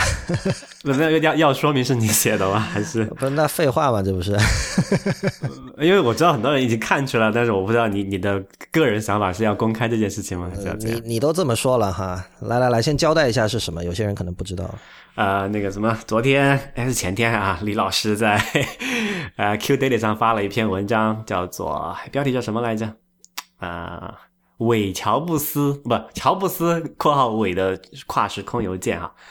就是说以乔布斯的口吻来看今天的苹果嘛，差不多这个意思。嗯，其中有一点，嗯，啊，你说，你先说。呃，其中就前面的那些文章都很很有很有很有趣，很有意思，但是就最令我这个什么感同身受的一点，就是就文章最后那一部分，就关于表的这个社会地位的那一部分。我读一下这段话哈，就说苹果是一九六零年精神，呃，苹果是一九六十，这怎么一九六零年还是六十年代精神？我靠，我的文章原来这个可可读性这么差，可朗读性这么差。我我再来一遍，来，苹果是一九六零精神在科技界的最后堡垒，是赋权于民的存在，不是阶级、身份、社会地位、消费炫耀性消费。苹果是人民的苹果，不是社会前列那百分之五的人的苹果。美国梦是什么来着？让普通人也能用上好东西，可口可乐如是，苹果如是。但如果你和 Johnny 再去为了亚洲市场搞什么象征象征着身份地位的奢侈品，都打引号哈，美国梦就要毁在你们这些富二代土豪手里了。我觉得这两句话真的是就触动到我挺深的、挺多的想法。我觉得什么想法？就是那刚才我们刚才我们讨论了很多这个奢侈品，还有包括这个我们也看到 Johnny Ive 他把这个 Apple Watch 这个 idea 给苹果高层讲的时候遇到的这些阻力，确实是有这种内部的这种价值观或者是身份啊、就你你是谁的苹果的这么一个身份认同的问题嘛。但后来我想了一下，其实可能可能没有那么那么是非黑白那么简单的，就是说啊，苹果现在就是要为土豪服务，就土豪的苹果了，不是我们大家的苹果了。那就这是一个表嘛，它还是入门价还是挺便宜的，但只是说它的上目封顶封的比这这个封顶的地方比较高而已。呃，你先说一下吧，因为这篇文章是呃 Q Daily 的约稿，是好奇心日报的约稿。就是我我在好奇心日报的文章基本上选题都是我自己定的，平时，但是这篇是他们因为考虑到那个就乔布斯如果没死的话，在那就上周刚好是六十大寿嘛，对，所以他们就希望我以他的口吻来写一封信。然后呃，我看到网上有一些批评，就有人讲说，有人拿出了那个乔布斯当年写的两篇很有名的文章，就是《Thoughts on Music》和这个《Thoughts on Flash》。就《Thoughts on Music》，你可以理解为它就是这篇文章就是造成了 iTunes 放弃 DRM，对，就是造成了 iTunes Music 里面卖的歌已经不再用 DRM 里面。嗯哼，他就说，如果你对比那两篇文章，你会发现我写的这篇就是我以乔布斯口吻，就是等于说像枪手一样写的这篇文章，完全不是乔布斯的口气。嗯哼，呃，这点我是同意的，但是就是说那两篇文章其实是乔布斯对外在写稿，对，而我这篇其实是一个戏谑之作。就是就好像他们可能内部在说什么东西的感觉，不，甚至都不是了。就是我相信他内部肯定不会 不会用这种嬉皮笑脸的口吻，但是就是说，其实我是把呃坊间对于乔布斯的一些理解，就关于他的性格的方面的一些特点，把它夸大夸大之后写了这么一篇这个这个这个这个东西。所以，嗯，所谓这个什么富土土豪富二代，包括我说什么这个以前的这个人在播客里乱说这个 Steve Jobs is a really cheap kind of guy，然后什么 iOS 九就不预装 Podcast，这些就是是开玩笑嘛，嗯哼，对吧？所以，呃，但是另一方面，我在写这篇文章里是有私货的，就是这里面的有些观点也确实是我想表达的观点，嗯哼，就是说那个像。像苹果是一九六零年代的精神在科技界的最后堡垒这种话，苹果自己肯定是没有说过的。据我所知，乔布斯本人也没有在任何场合说过。但是我相信他内心是这么认为的，而且不管他是不是这么认为，我是这么认为的。嗯，就是说，这这个很明显，就是乔布斯本人肯定是吸着一九六零年精神、一九六零年代的这个时代精神的奶水长大的一个人。然后这些东西长大的吗？对。这些东西影响了他在苹果工作时候的很多决策，然后是这些东西造就了 Real 你如此欣赏的苹果的一些特质，就是我们刚才说的可口可乐啊，还有说让好好东西让普通人也可以享用啊，这些东西，这这这个其实我跟你一样，我是很欣赏的，而且我是我是他的受益者，我也是我是希望看到这样的苹果能够继续的，但是事实上从纽约客的那篇关于 Jonathan Ive 的采访来看，我们可以说。这种精神，这这种精神正在不能说被磨灭，但是慢慢的会有其他的一些呃，怎么说啊？更加强调阶级之间的分野的一些东西在苹果里开始出现。这个是没有办法的事情，就是世界总是在变化嘛。我们当然，我们说世界在变化，并不代表这个变化一定是好的嘛。嗯，这个就让我想到另外一件事情啊，就是就我们之前经常说的那个呃，Ben Thompson，他他不是人在台湾嘛？嗯，然后他经常会就引述一些他观察到的这个所谓 Chinese culture，就中国文化里面的一些东西。然后他其中有一个观点，我他经他反复提到过几次，但是我一直不是很认同的哈。或者说这个上面有一是有一点争议的，就是说他说中国或者亚洲文化吧，是更加呃愿意去炫富的，这个炫富打引号，看你怎么去解读它。我们这是一个中性的说法啊，就说什么 demonstrate their wealth，他是用的原话是这个词。但我觉得这个是不好的。我我因为我觉得中国文化是什么，这个是我们中国人自己都没有办法说清楚的一件事情了。炫富的人我们当然都见过，比如戴金链的人，或者戴金表的人，或者说开豪车，然后要在这个深夜 就是很大马力的在这个城市里奔驰的这些人，就这这种事情我们肯定都见过，但是。然后另一方面，我们也都见过，比如说美国，比如说大家都知道巴菲特开的车很破，对吧？然后他住的房子也没有怎么样，然后或者说谁谁谁很有钱，但是他还用一个翻盖手机，就诸如此类的。就包括在那篇那个这篇采访里面也提到嘛，那个他讲啊，那个 Jeff Williams 他开了一个破 Camry，然后那个 Tim Cook 也是开了一个不是很好的车吧？对，呃，怎么说呢？就是说处于财富正在积累阶段，处于经济处于这种飞速上升期的。地区肯定他会更加乐于展示自己的这种经济实力，我觉得这一点是没错。但这个东西是不是跟中国文化有关，或者跟亚洲文化有关？这个我觉得不不应该是一个跨，就不确定中国文化才有现象。你看什么也有什么沙特土豪，对不对？各种 各种奢侈品一堆，然后什么各种豪车、什么飞机也一顿整。但是我就觉得。可能就是刚才讲的美国那种那种给我们传统上的感的感觉，哎，不叫传统嘛，就是六十年代这种感觉，就是说呃平等，大家都是哪怕你有很多很多钱，但是你的那个什么就是平时的吃穿用住行是跟普通人差别不大的，对吧？这种平等的，就起码我们先不说他在背后的所谓的政治立场上，或者说什么阶级立场上是不是平等，他起码他在这个呃生活的表象表象上他是平等的。我觉得这一点，唉。我觉得这一点是这个是挺挺好的一个事情，很好的一个价值取向嘛。我觉得，但是我们你你也说了嘛，现在起码也中国也看到不是这样子的，有各种各样的，所以就奢侈品就是代表的这么反，就是跟它一个完全相相反的一种一种一种一种文化的趋势也好，或者潮流也好。我觉得这个他们去做奢侈品的这这件事情本身，就是代表这种精神已经在在叫什么输掉了，输掉这个城池了。呃，我觉得我更倾向于用无差别的观点去看待炫耀这件事情，不只是炫富哈，因为因为嗯，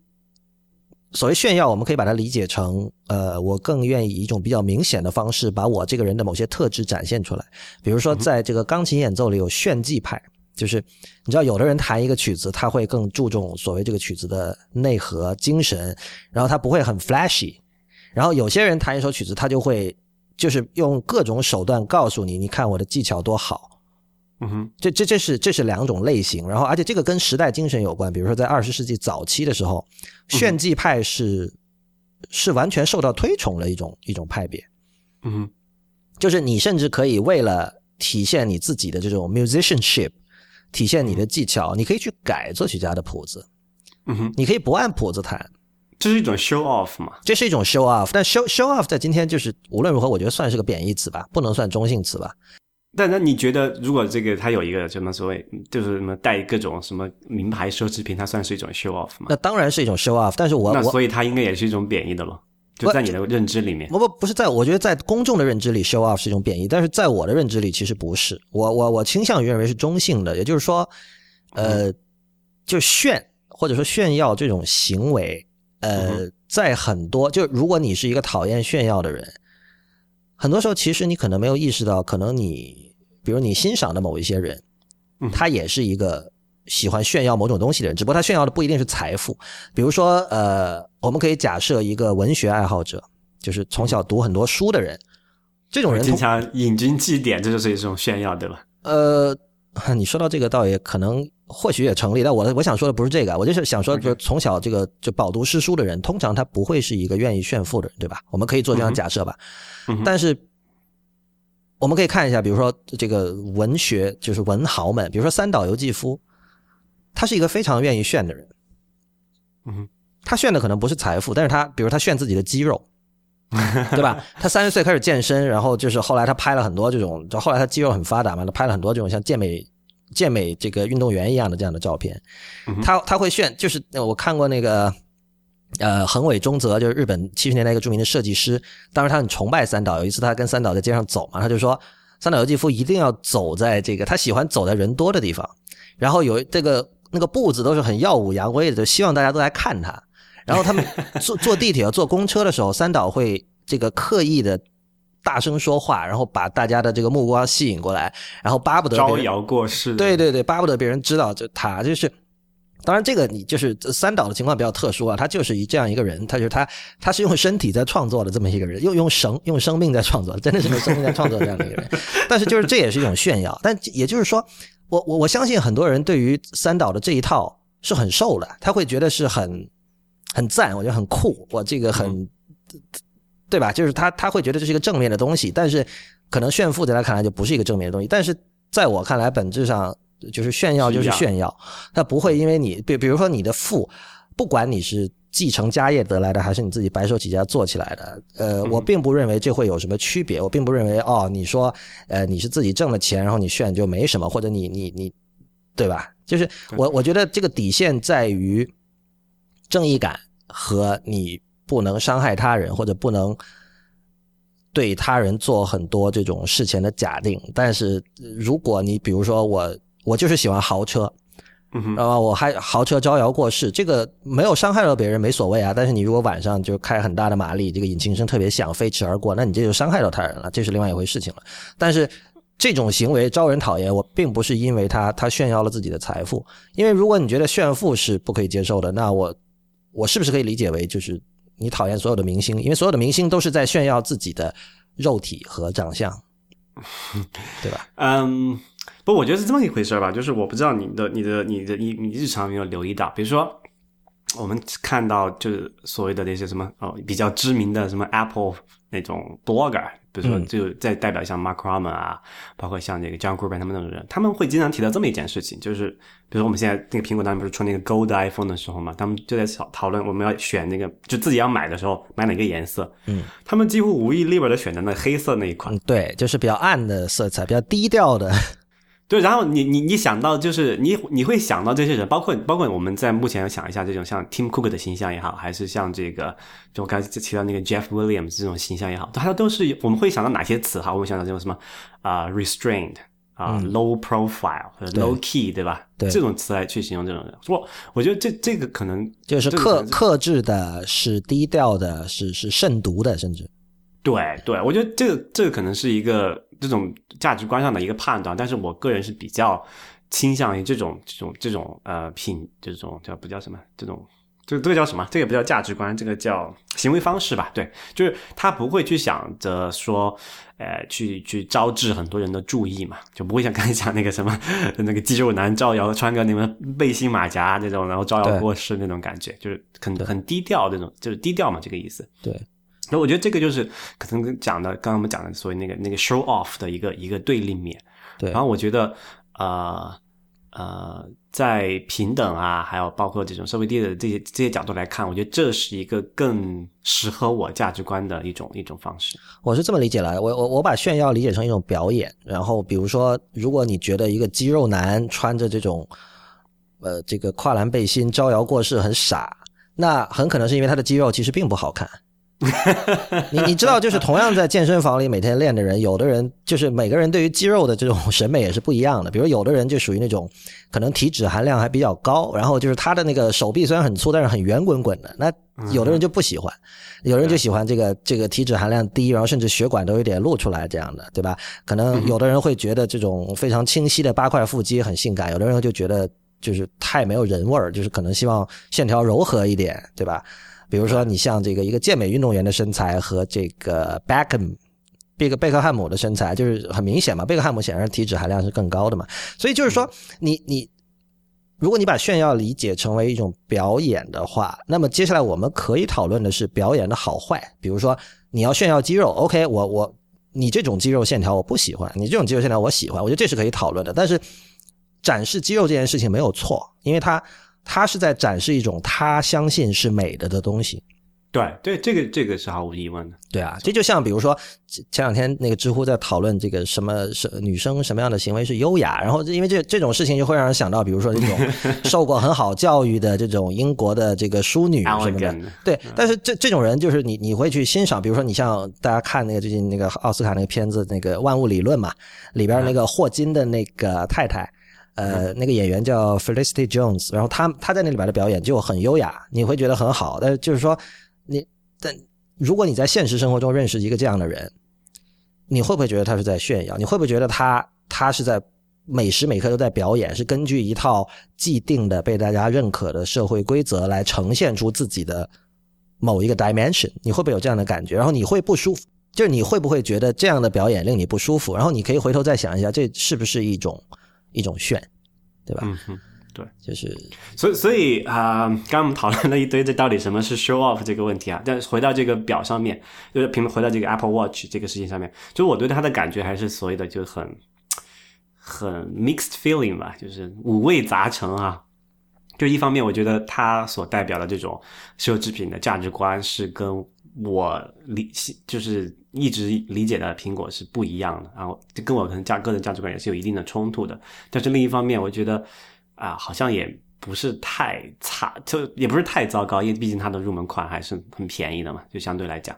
嗯。啊，或者你甚至从另外一个角度，当然他们那篇文章里面也提到一件事情，就是说，如果按一个传统的奢侈品牌来做这种。这种级别的奢侈品，就是包括这种工艺啊、这种精度啊、这种这种所谓的 quality 的感觉，可能现在这种 Apple Watch 可能做到要十十万美元才能才能买得起，但现在他们等于是说，把这么可能过去要十万美元的奢侈品变成了可能现在就两万美元就能买得到了，就等于是把奢侈品平价化了嘛？你可以这么理解哈。所以又从这个角度来讲，你又你又很难讲它是说到底是扩大了这个家这个阶级的分野呢，还是缩小了这个阶级的分野呢？就我我我到目前为止还没有一个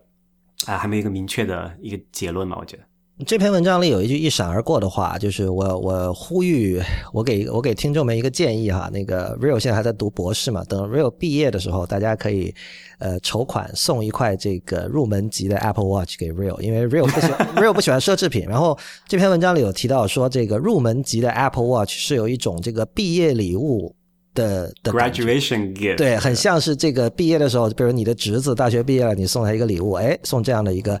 东西，就价位和它的气质都很合适，所以这个大家可以考虑一下，三百多美元，大家筹一下，等那个 Real 博士毕业了送给他。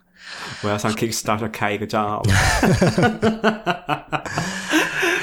好，那我们今天节目最后还是惯常的，就是我们的这个新的环节哈，就是 App 的介绍，不能说推荐，因为这只是我们最近发现的比较值得注意的一些 App，未必是那个我们真的觉得是非常好的 App。所以那个 Real，你这周玩了什么有意思的东西了？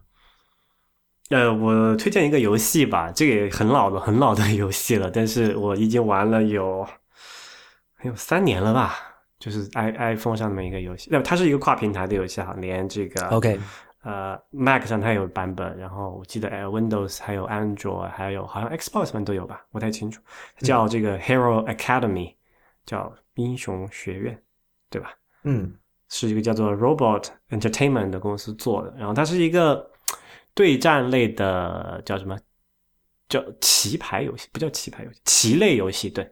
就你你有你有两伙人，就好像下下下象棋一样嘛，但是你是用那种小人儿，然后有小人有各种各样的属性，然后有不同的种族这样。然后我觉得这个游戏特别好玩，就是挺考智商的，然后。呃，就就跟下棋的感觉是一样嘛，然后也各种画风也很很可爱啊，然后呃，我玩了好多好好多年了，就是给大家推荐一下。然后大家如果有兴趣的话，可以找我玩，我的这个账那个账号就是 Real Bar，就我的那个英文名字的全写，拼一下，不拼不知道。R I 呃 R I L B A R D，呃，大家可以找去加我，然后可以可以可以挑战我一下。OK，我这边的话就是有一个叫我最近开始用的叫 Type Snippet，就是其实是挺简单的一个小东西，就是你经常要输入的一些，比如说你的家里的地址啊、你的 email 啊，还有你可能像我们经常要给别人发某一集的这种。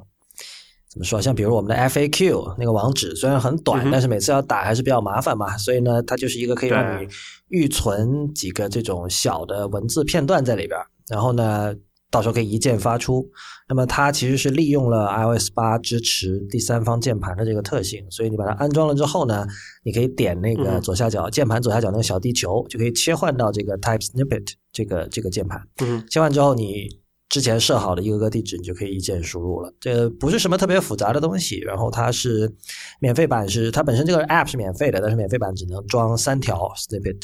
所以你如果要写更多的这个东西的话，你就需要花三美元。去呃通过 in-app purchase 的方式把它解锁，还有一个是那个 CalcBot，就是 TabBot 它以前出过的那个计算器软件，最近升级了嘛。然后它这次其实是把就是最早的它那几个就是 WaitBot、ConvertBot，还有这个 CalcBot 和一个叫呃呃，其实它是把 ConvertBot 和 CalcBot 把它合二为一了。就是 ConvertBot 当年很有名的嘛，它是采取了一个类似以前 iPod 那样的界面，是一个圆盘，然后你通过用手去转那个圆盘，可以去呃进行各种单位转换什么的。那个那个其实是一个相当激进的一个界面的设计，然后那样的设计你知道就是 scale 起来会很麻烦，所以 iPhone 变成四寸了以后，他们就一直就没有升级，因为等等于整个是要重做的，你知道吧？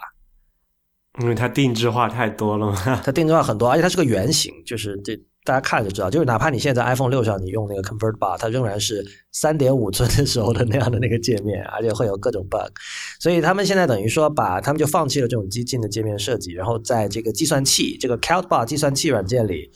做了一个，等于说把这个单位转换功能嵌进去了，然后你用这个通过往左扫往右扫就可以在计算器和界面转换器之间切换。呃，品质当然还是一直保持了 TabBuds 的这个品质了。然后刚好它那个 CalBug 也是有一个 Mac 的版本的，所以 Mac 和这个 iOS 的版本互相之间是可以那个同步。比如说你的这个历史计算记录，比如说有些你经常要计算的公式，在这里面是可以可以重复拿来使用的。